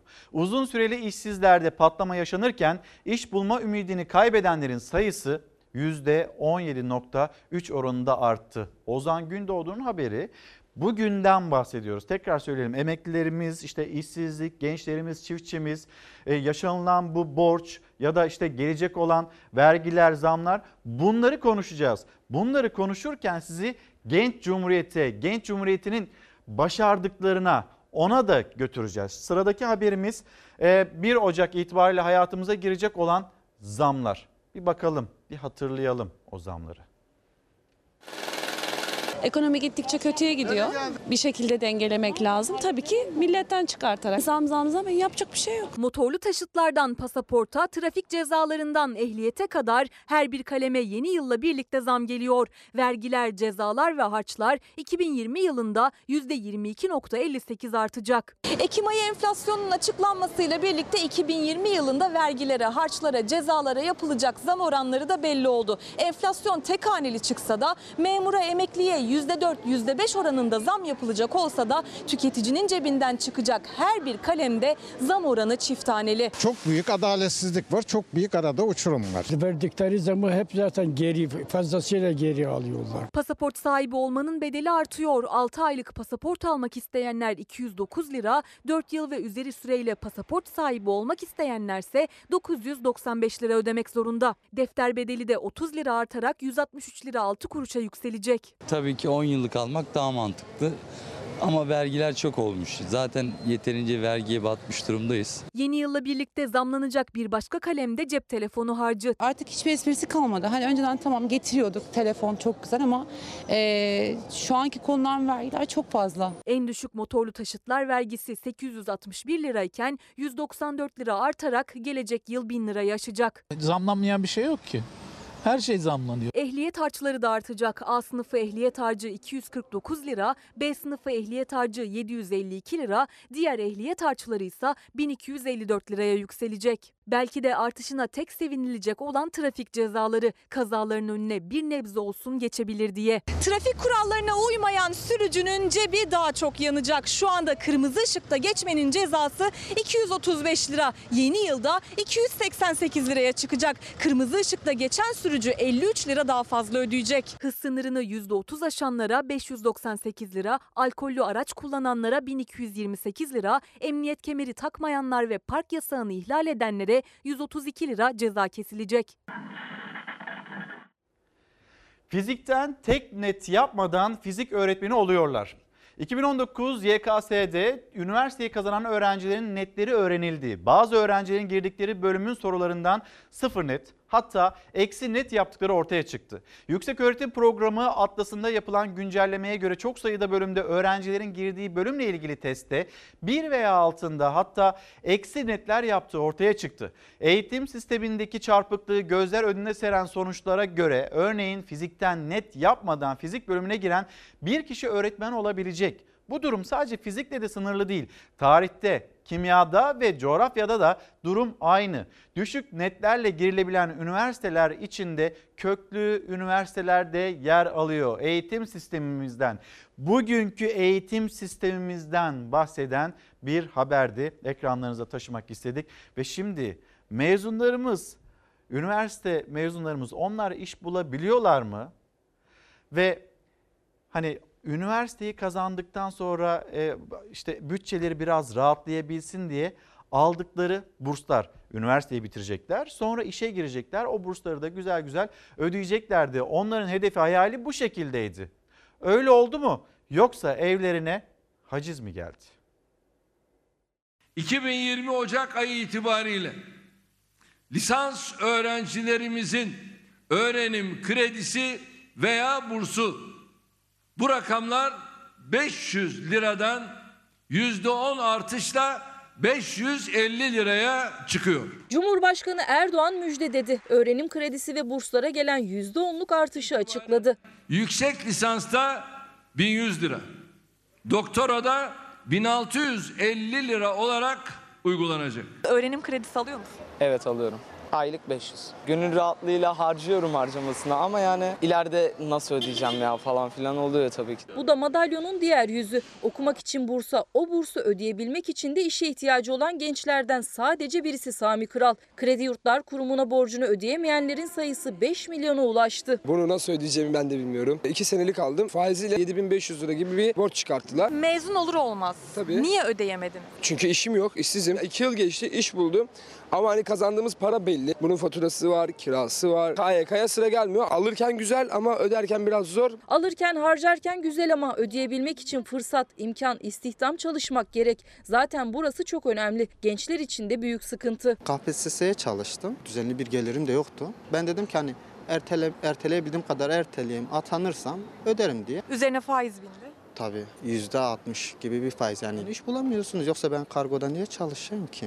İşsiz sayısı son bir yılda 1 milyon 65 bin kişi arttı. Genç işsizlik %27,1'lik oranla Cumhuriyet tarihinin rekor seviyelerinde. Yani pes edenler, vazgeçenler, işkura kayıt yaptırmayanlar hariç 10 gençten 3'ü iş arıyor Türkiye'de. Yüksek lisansım var mülkiye gibi bir okulda. İki üniversite daha mezunuyum. İyi derecede İngilizce biliyorum. Biraz Yunanca biliyorum. İki sene işsiz kaldım mesela. Hala iş arıyorum. Kaç iş başvurusu yaptınız şimdiye kadar? 100 başvuru yapmışımdır belki. 2020 Cumhurbaşkanlığı yıllık programı düzelecek diyor. 1 milyon 52 bin kişinin işsizlikten kurtulacağını söylüyor. Elbette herkes söylenenlerin gerçek olmasını istiyor. Ama hayatın gerçekleri umutlara fren yaptırıyor.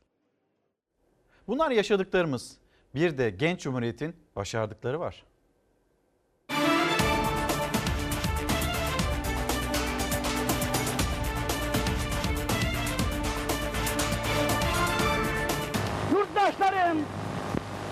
Zamanda çok ve büyük işler yaptık. Karma ekonomi şöyle yapar. Bakar, e, toplumsal faydaya bakar öncelikle. Ekonomide toplumsal fayda yaratmaya yönelir. Nedir bu? İstihdam yaratmayı önceler. E, verilmeyen, sunulmayan, pahalı olduğu için hizmetler varsa o hizmetleri sunmayı önceler. Böyle bir modelin altyapısını kurmuş oluyor Atatürk. 50 yıl, 60 yıl, 70 yıl sonrasına e, bir fikir verebilecek bir altyapıyı sunmuş oluyor. Savaştan çıkmış yorgun bir ülke, ayakları üzerinde durma, Kurtuluş Savaşı'nda gösterdiği dirayeti, tarihi yeniden yazarken de gösterme gayretinde. Gelin görün ki imkanları, daha doğrusu parası yok. Mustafa Kemal Atatürk kurtarıcısı olduğu milletin geleceğini sağlama alacak sistemi de kuracak. Da o günkü ekonomiye entegre olamamış, onu anlayamamış bir ülke var. Kapitülasyonlar var. Öyle değil mi? Yani o kadar e, birçok ülkenin bedava gelip işte serbest ticaret yaptığı, malını rahatlıkla sattığı, böyle dışarıya bağımlı hale gelmiş bir Osmanlı ekonomisinin üzerine kurulmuş bir cumhuriyet var. 1923'te genç Türkiye Osmanlı'dan miras ekonomik bir enkazın üzerine kurulmak zorunda kalmıştı. Sanayisi olmayan sadece ilkel bir tarım ekonomisine dayanan yatırım için dış sermayeye mahkum. Üretim olmaması nedeniyle sürekli borçlanma ihtiyacı içinde olan bir ekonomi. Kapitülasyonlarla temel değerlerini oluşturan ulaşım, iletişim ve madenler yabancıların elindeydi. Ne sermaye vardı ne de iş gücü. Atatürk de bunu görüyor. Diyor ki demek ki bu, bu tek başına böyle olmayacak. Ee, e, devlet de tek başına bunu sürdüremez. Ben bu karma ekonomi modelini uygulayan ülkelerden biri olayım diyor. Dünyada bunu karma ekonomi modelini ilk uygulayan e, ülkelerden biri de Türkiye. Peki 1923'te ürettiği buğday bile kendisine yetmeyen, şeker ithal eden halkının çoğunluğu yetersiz beslenen bir ülke. 1938 yılına gelindiği zaman nasıl oldu da hem tarım hem de sanayi malları ihraç eden bir ülkeye dönüştü? Ardı ardına fabrikalar nasıl açıldı? 1927-1938 yılları arasında ortalama %8,72 oranında nasıl büyüdü? Cevap Mustafa Kemal'in oluşturduğu karma ekonomi modeliydi. Bir tarafta daha liberal bir akım var. İngiltere'nin öncülük ettiği o dönemde İngiltere'den gelen daha sosyalist bir akım var. İşte özellikle Sovyetler Birliği'nde 1917 devrimiyle gündeme gelen. Mustafa Kemal uygulanan liberal ve sosyalist sistemlere bağlı kalmadan ülke gerçeklerini göz önüne alarak Türk ulusunun ihtiyaçlarına, istek ve arzularına, milletin kabiliyetlerine uygun olarak bir sistem oluşturdu. Hızlı ve dengeli kalkınma modeliyle dönemin en büyük ekonomi mucizesini meydana getirdi. 1923'te toplanan İzmir İktisat Kongresi yeni ekonominin planlarını çıkardı. Hemen ardından açılan bankaları güçlendirdi. Kardan ziyade öncelikli olarak istihdamı ve insanların o hizmetlere erişmesini öne alır. 15 yıl sonunda Türkiye yeni açılan 45 fabrikası, onları destekleyecek tarım okulları, sanayi kuruluşları olan genç ama hızla yükselen bir ekonomiye sahipti. Ağır sanayi üretimi %152 artarken toplam sanayi üretimi %80 artmıştı. Tekstil sanayi ülkenin ihtiyacının %80'ini karşılar duruma gelmişti. Pamuk ürünleri üretimi 70 tondan 3773 tona yükselmişti. Zaten hem dünyadaki örneklerine bakarsanız biz onu tabii Atatürk'ten sonra çok da böyle hani iyi uygulayabilmiş bir ülkeyiz diyemem. O dönem karma ekonomiyi uygulayan diğer ülkelere bakalım bir de. İşte 1930'lu yılların Almanya'sı da aslında karma ekonominin çok e, böyle etkili hatta devlet tarafının çok daha güçlü uygulandığı bir dönemdir.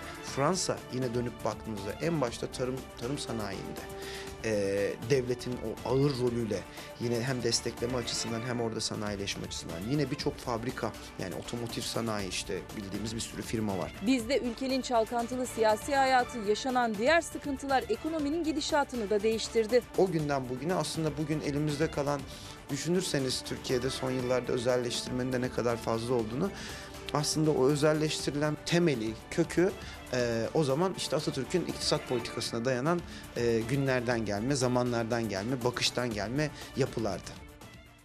Bir araya gidip hemen döneceğiz. Gelecek gençlikte diyerek. Anadolu ağlıyordu Düşmanın ellerinde Bereketli topraklar. Kanlı gözyaşı içinde. Ocaklar tütmez oldu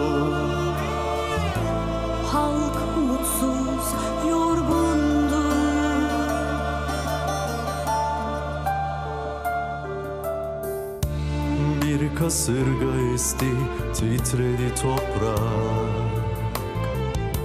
Mustafa Kemal doğdu ufukta.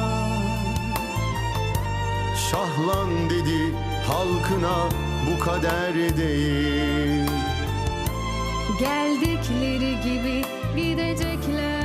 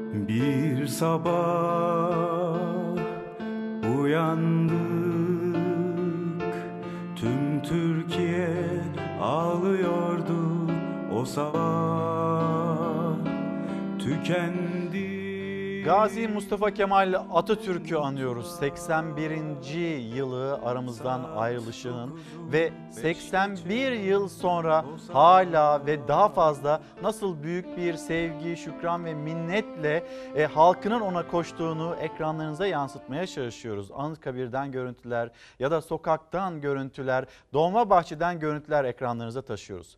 Şimdi Ulu Önder'in çocukluğuna gidelim. Mustafa'ya gidelim. Pınar Ayhan bize Mustafa'yı anlatsın.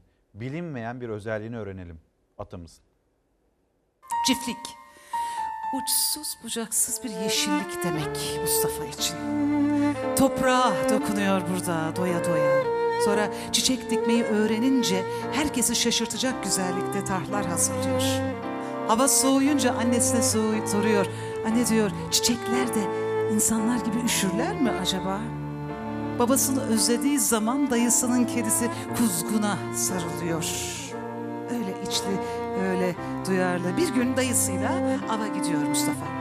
Silahını şöyle bir doğrultuyor. Bakıyor ki bir şahin küçük bir güvercini avladı avlayacak. Kafasını kopardı kopartacak. Tak vuruyor şahini. Sonra da dönüp dayısına. Oh be dayı ya hemen yanındaki güvercin vurulsaydı kahrolurdum, daha o zamandan tercihini zayıftan, ezilenden yana yapmış bile. Çiftlik çiftlik deriz de bir kargadır da tutturmuşuz. Bilmeyen var mı bu çiftlikteki karga meselesini? Değil mi?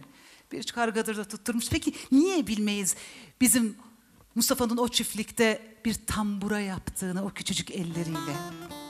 Nasıl uğraştığını, dayısının Selanik'e gidip gidip o tambura için yeğenine teller taşıdığını, eğri büğrü de olsa bir tambura yapınca ee diyor dayısı gelsin o vakit bir Vardar Ovası. Öyle deyince aşk olsun be dayı diye yanıtlıyor. Aşk olsun ben bunun için mi yaptım bu tamburayı? Osman Paşa marşını çalacağım ben dediğini niye bilmeyiz acaba? Madem onca imkansızlık içinde aletsiz edevatsız o küçücük elleriyle tambura yapmış bir insan tanıdık bu hikayede. Vuralım o zaman o tamburanın hatırına vuralım tamburanın tellerine.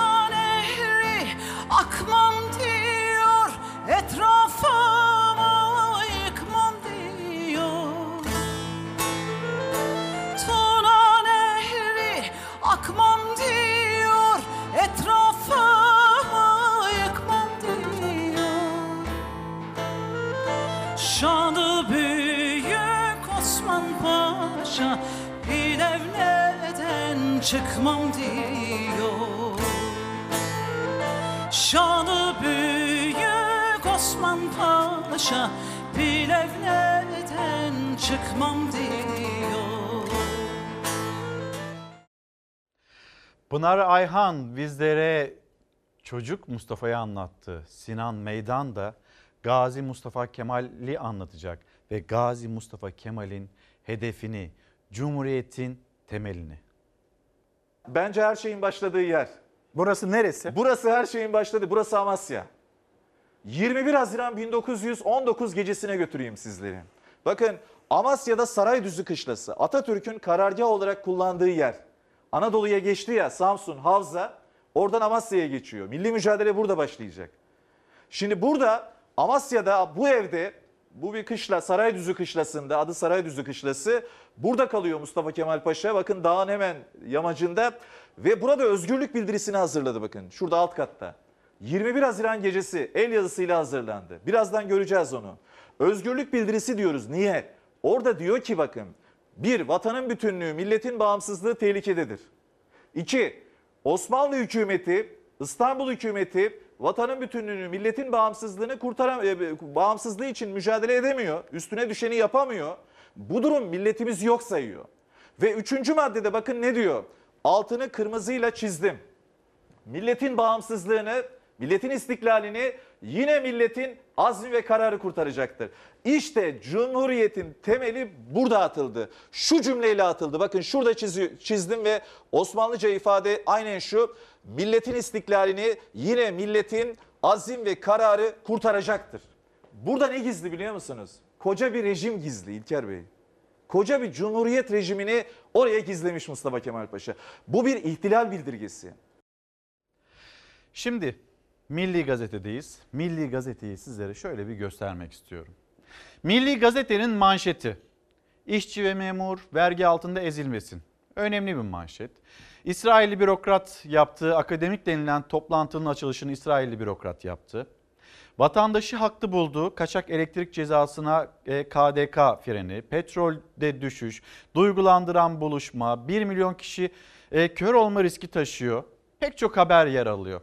Ama bugün Milli Gazete'nin ilk sayfasında hadi haksızlık etmeyeyim. Gazeteyi elime almadım. İç sayfalarına bakmadım. Ama Milli Gazete'nin ilk sayfasında Türkiye Cumhuriyeti'nin kurucusuyla ilgili, 10 Kasım'la ilgili, Atatürk'le ilgili hiçbir şeyin olmamasını ben açıkçası doğru bulmuyorum. Bu yanlıştır. Ve Milli Gazete diğer bütün gazetelerde var. Küçük görmeye çalışanlar var. Küçücük de olsa görmüşler. Peki Milli Gazete, Milli Gazete'nin manşetinde, ilk sayfasında Ulu Önder'den söz edilmiyor olması sizce doğru mu? Peki yani ne düşünüyorsunuz? Bugün 10 Kasım. Bugün 10 Kasım. Atatürk yok mu?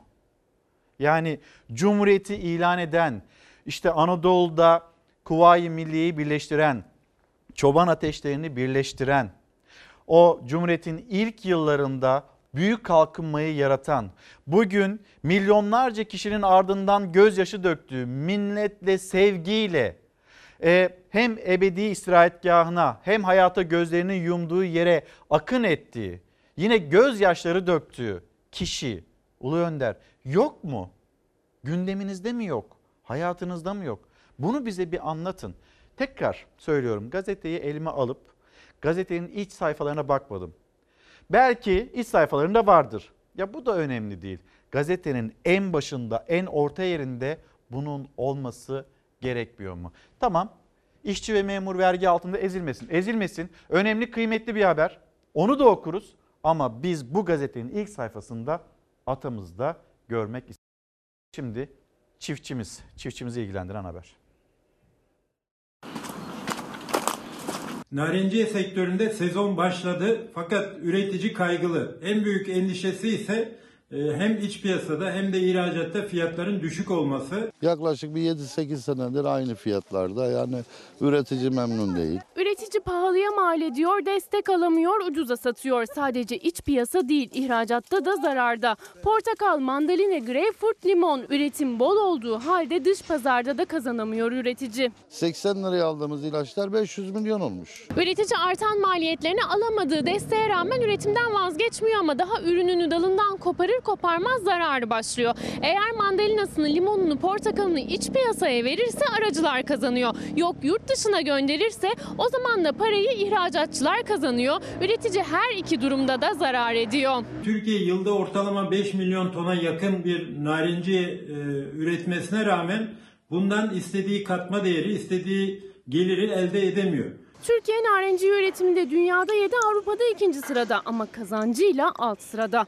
5 yıl öncesine kıyasla Türkiye'nin narenciye ihracatı miktarı %47 arttı ama kazancı %11 azaldı. Tüketici de pahalı da olsa üretici ucuza satıyor ama aynı zamanda ihracatta da ucuz gittiği için e, maliyetler çok yüksek. 5 yılda dolar 2 lira 20 kuruştan 5 lira 75 kuruş seviyesine çıktı ama üreticinin kazancı aksine azaldı. Türkiye 5 yıl öncesine göre portakalı ton başına %44, mandalinayı %37, limonu %28 ve greyfurtu %31 daha ucuza ihraç ediyor. Ürünlerdeki fiyatların düşmesinin en büyük sebebi Avrupa'da az yer bulabilmesi. Çünkü son yıllarda narenciyede ortaya çıkan Akdeniz sineği yüzünden birçok ürün geri geliyor. Akdeniz meyve sineğiyle mücadele.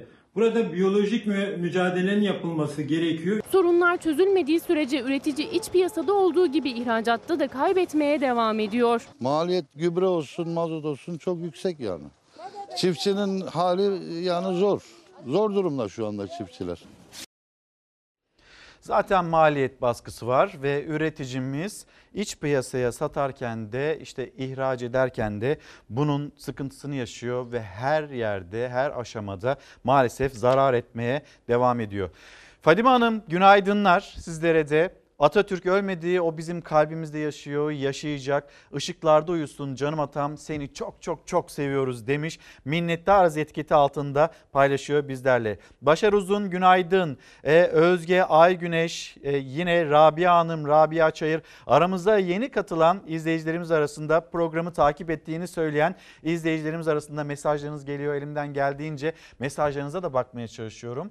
Bu arada ben sizleri bir atasına, ulu önderine yakışır bir öğrenciyle tanıştırmak istiyorum. Meryem'le tanıştırmak istiyorum ve Meryem'in başardıkları. Bir el dokundu, sihirli bir el ve hayatı değişti. Ben Meryem Merve Güneş, Yozgat'ın Yerköy ilçesinde doğdum. Küçük Nefes köyünde yaşıyorum. Günlük hayatımda e, annemle babama yardım ediyorum. E, koyunları yemlerini veriyorum. Anneme gelip ev işlerine yardım ediyorum. E, ben e, okumayı çok istiyorum. Evlerinin duvarlarında madalyalar, kepli fotoğraflar, sonra küçük bir pencere ve o pencerenin pervazında kurulan düşler, küçük nefes köyünden taşan büyük hayaller. Hayallerimden biri de çok güzel bir üniversitede okumak ve hakim olmak.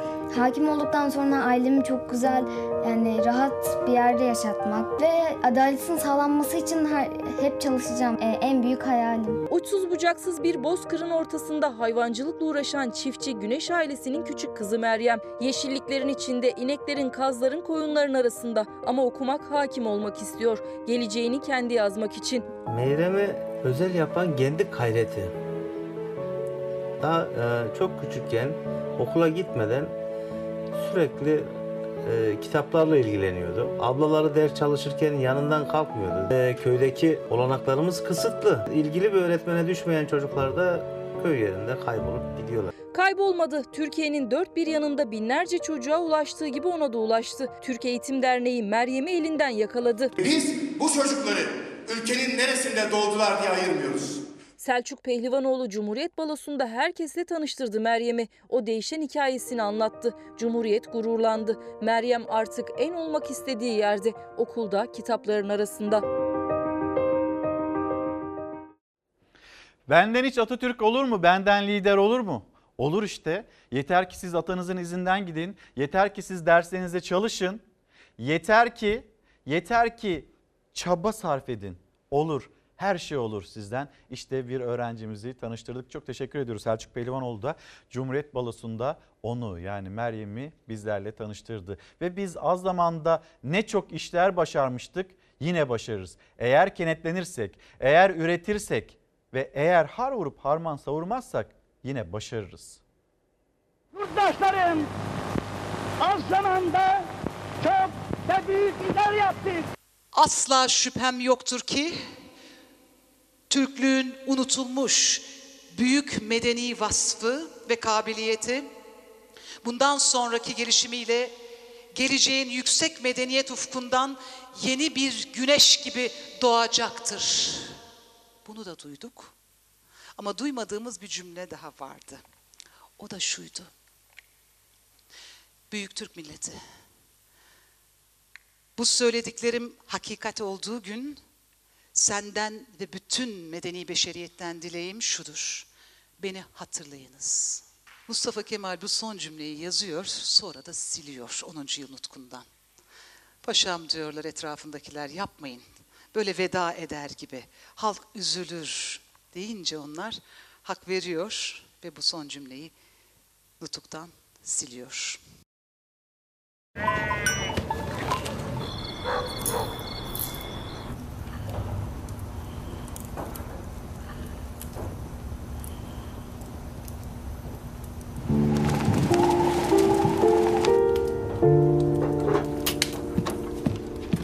Bir de gitmeyecekmiş okula. Boşuna mı kalkıyordu bu saatte?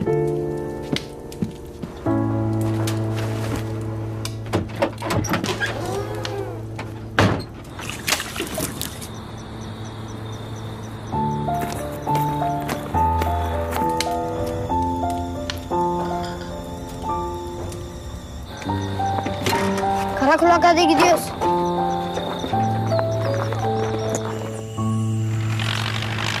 Lan bir sırarsan ne bu surat? Ekşi satıp duruyorsun. Yok bir şey Emine yenge zaten derdim büyük.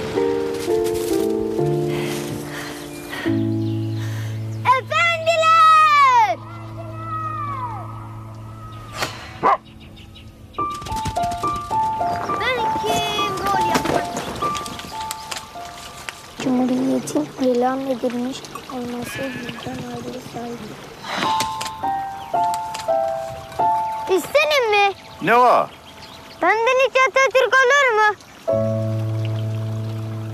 Ne olur mu? Atatürk diyorum Atatürk. Şu bendeki kaşa bak göze bak. Bakıyorsun da. E, bakıp duruyorum ya işte. E, tabii kolay değil. Zor. Ah yaktın beni öğretmenim ya. İyi de Atatürk de hemen Atatürk olmadı ki. Önce Mustafa'ydı. Sonra Kemal oldu. Arkasından Gazi oldu. En son Atatürk oldu. En sonunda olmuş işte. Ben nasıl olacağım? Sen beni baksana kalk bakayım ayağa bir. Heh, şu çantanın sırtını al.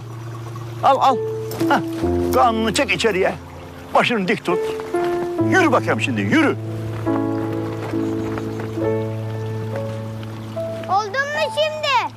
Olacaksın be Hasan. Olacaksın. Sen bu yoldan dönme. Yeter.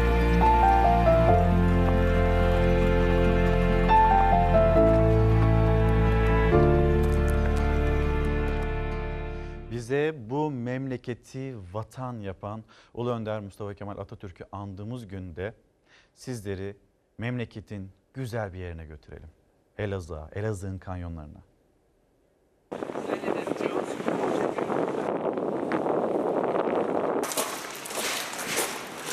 Sarp kayalıkları, mağaraları ve tarihi yerleşim alanlarıyla görenleri hayran bırakıyor. Elazığ'da Keban ve Karakaya Barajı göllerindeki kanyonlar doğa severleri bekliyor. Elazığ Valiliği tarafından düzenlenen turla tarihe ev sahipliği yapan kanyonlar tanıtıldı. Karaleylek ve Saklıkapı kanyonları ziyaretçilerini adeta büyüledi. Karaleylek Kanyonu Keban Baraj Gölü'nden başlıyor. Uzunluğu 40 kilometreyi buluyor. Baskil ve Keban ilçesi sınırlarında bulunan Saklıkapı Kanyonu ise kuş popülasyonuyla öne çıkıyor. Ziyaretçilerin kanyonları rahat gezebilmesi için tekne turları başlatıldı. Elazığ valisi Çetin Oktay Kaldırım kanyonları Türkiye'nin ve dünyanın hizmetine sunacağız dedi. Tam buranın tarihi derinliği 9000 yıla kadar gidiyor. Burada insanlar yaşamış. Müthiş bir kültür var. e, doğal güzellik var. Yeni nesil turistlerin talep ettiği bütün ürünleri içinde barındıran gerçekten keyifli bir mekan. Elazığ kanyonlarını bu şekilde gördükten sonra Bitlis'ten çok güzel bir mesaj var. Songül Türk güzelinden gelmiş. Atamızı saygı ve minnetle anıyoruz. 6 aylık torunumun ismi Doruk Ata Türk Güzeli. Ve Bitlis'ten selamlar. Bizden de Bitlis'e selamlar. Doruk Atay'ı da bizim için lütfen öpün. Sıradaki haberimiz e, hani memleketin çeşitli yerlerine gidiyoruz. işte e, çeşitli kesimlerine dokunmaya çalışıyoruz. Bir de sağlık sektörü diyelim. Sağlık sektörü yaşanılan sıkıntılar var, problemler var ve bunu da OECD raporlamış durumda. OECD içinde 36 ülke içinde doktor ya da hemşireye sahip olma ya da o e, sağlık personelinin hastalarına erişme, yardım etme sıralamasında Türkiye kaçıncı sırada derseniz maalesef son sırada. İnsanlar yığılmış. 712. sıradayım. Eyvah. Ölmek üzereyim. Bana diyorum ki ben tedavi istemiyorum. Sadece ağrı kesici yapıp gönderin. Hayır sıranı bekle. Norveç'teki 8 hemşirenin yapmış olduğu bir iş yükü Türkiye'de bir hemşirenin üzerinde yüklenmektedir. Zaten hastalar biliyordu ama Ekonomik İşbirliği ve Kalkınma Örgütü OECD'nin raporuyla da belgelendi. Türkiye her bin kişiye düşen 1,9 doktor ve 2,1 hemşire sayısıyla 36 ülke arasında sonuncu. Oysa OECD ülkelerinde bin kişiye bakan hekim sayısı ortalaması 4,5, Yunanistan'da ise 6. Bin kişiye düşen hemşire ortalaması da Türkiye'de 2,1 iken OECD ülkelerinde 5 veya 6. Türkiye'de işte bir hastaya 5 dakikada e, bir muayene süresi ayrılıyor. Oysa ki iddialı olan bir hastaya ayrılması gereken ortalama süre 15 ile 20 dakika olması lazım. 2 dakika. Yetiyor mu? Ya hangisi yetecek ki? Ne kullanacağım ne gideceğimi bilmiyorum ki. İyileşebiliyor musunuz? İmkansız. Bu şekilde yani e, paran varsa yaşa yoksa yaşama. Sadece doktor ve hemşire sayısıyla değil, sağlık harcamalarıyla daha çok gerilerdeyiz. Kişi başına düşen 1227 dolarlık sağlık harcamasıyla Türkiye yine 36 ülke arasında en son sırada. Amerika Birleşik Devletleri'nde bu rakam 10.586 dolar. En az sağlık harcaması %4,2'lik oranla Türkiye'de yapılıyor. Yine Amerika'nın sağlık harcaması ise milli gelirin yaklaşık %17'sine ulaşıyor. Bir müşteri olarak değerlendirilen hastayı en kısa sürede nasıl hastane dışına çıkarabiliriz ve buradan nasıl bir ekonomik kazanç elde ederiz? Bu zihniyette bir sağlık politikası yürütüyoruz. Eşim dün iş kazası geçirmiş. Yaralandı, boğazından kesilmiş, kolundan kesilmiş. İlgilenen yok. Bu kadar yetersizlik, bu kadar ilgisizlik. Yani pes yani. İşin niteliği açısına baktığınız zaman o nitelikteki sağlık hizmetini bu sayıdaki personellerle, çalışanlarla veremezsiniz. Doktor az, sağlık personeli yetersiz Türk Tabipler Birliği'ne göre yıllar içinde artan nüfusa yetmiyor. Hastane önündeki kuyrukların yerini ise artık telefon başında bir türlü alınamayan randevular alıyor. Bir ay, iki ay, üç ay öyle veriyorlar. Telefon başında hem paramızdan hem kesemizden gidiyor işte. Bir ameliyat günü beklersen mesela ben 7 ay bekledim. Bir tane ultrasonu 5 ay bekledim düşünün yani. Ben bir yıldır hematolojiye randevu alamıyorum. Binalar çok güzel ama. Bina yetiyor mu? Ee, yetenlere yetiyor. Bana yetmiyor bina. Binayı ne yapacağız?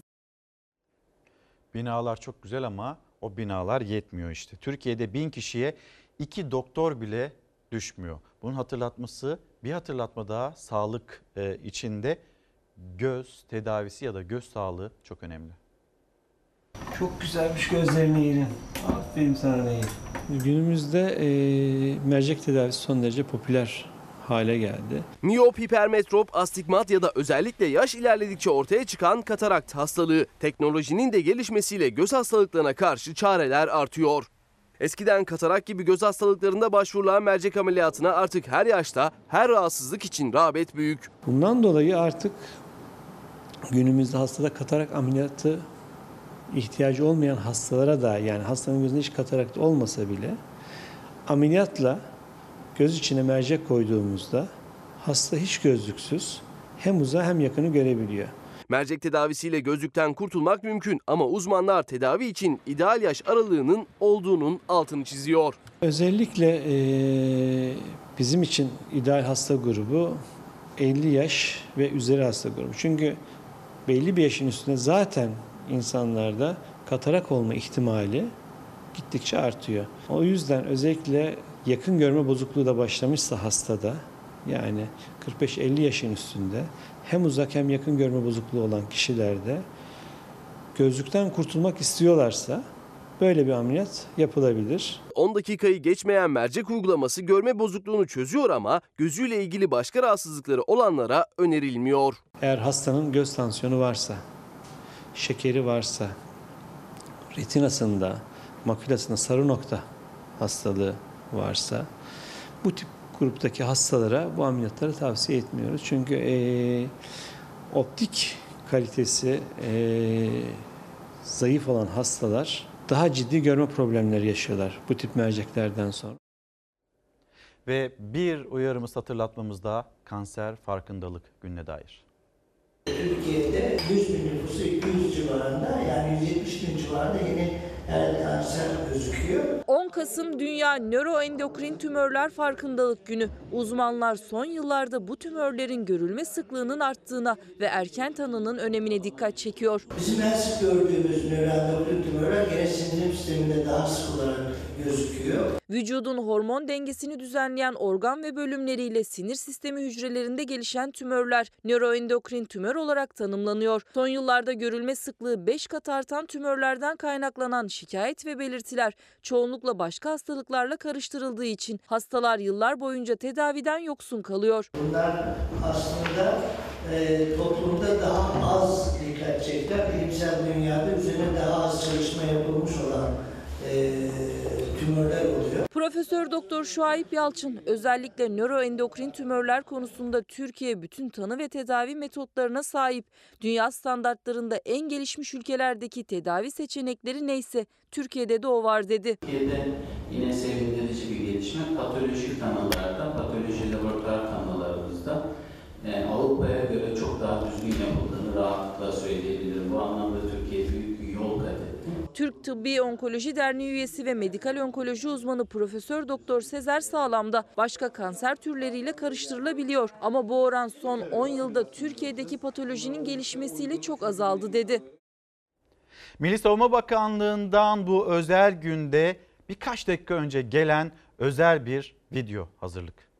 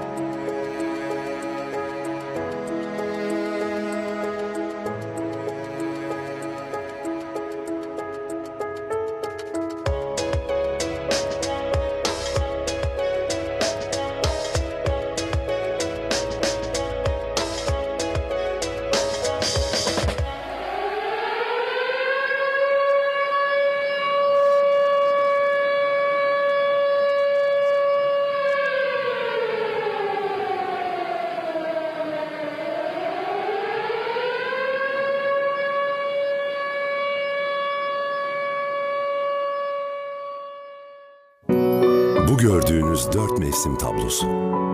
Yani en azından eskiden öyle bilinirmiş.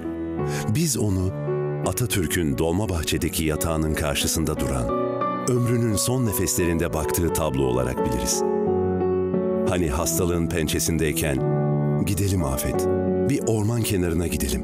Hele ben bir iyi olayım da. Diyerek bahsettiği, onu Rumeli'ye, çocukluğuna götüren tablo.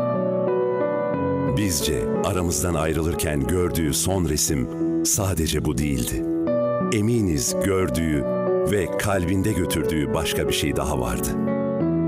Onun izinden, açtığı yoldan sonsuza dek gidecek bir milletin resmi.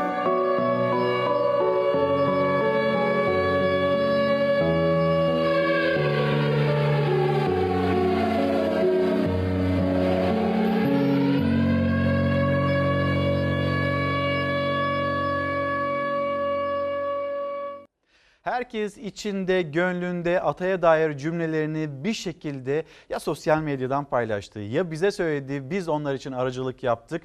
Böyle güzel, böyle anlamlı bir gündeyiz. Ulu Önder Mustafa Kemal Atatürk 81 yıl önce hayata gözlerini yumdu ama Üzerinden 81 yıl geçmesine rağmen o sevginin gün gün, yıl yıl nasıl daha da katlandığına hep birlikte tanıklık etmekteyiz. Güzel olan kısmı da bu.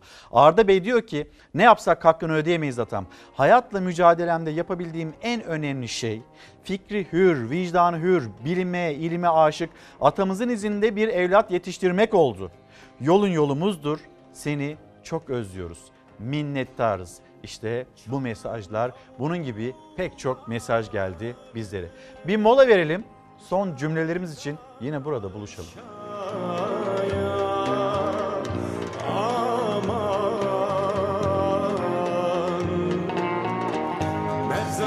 Mezarımı kazın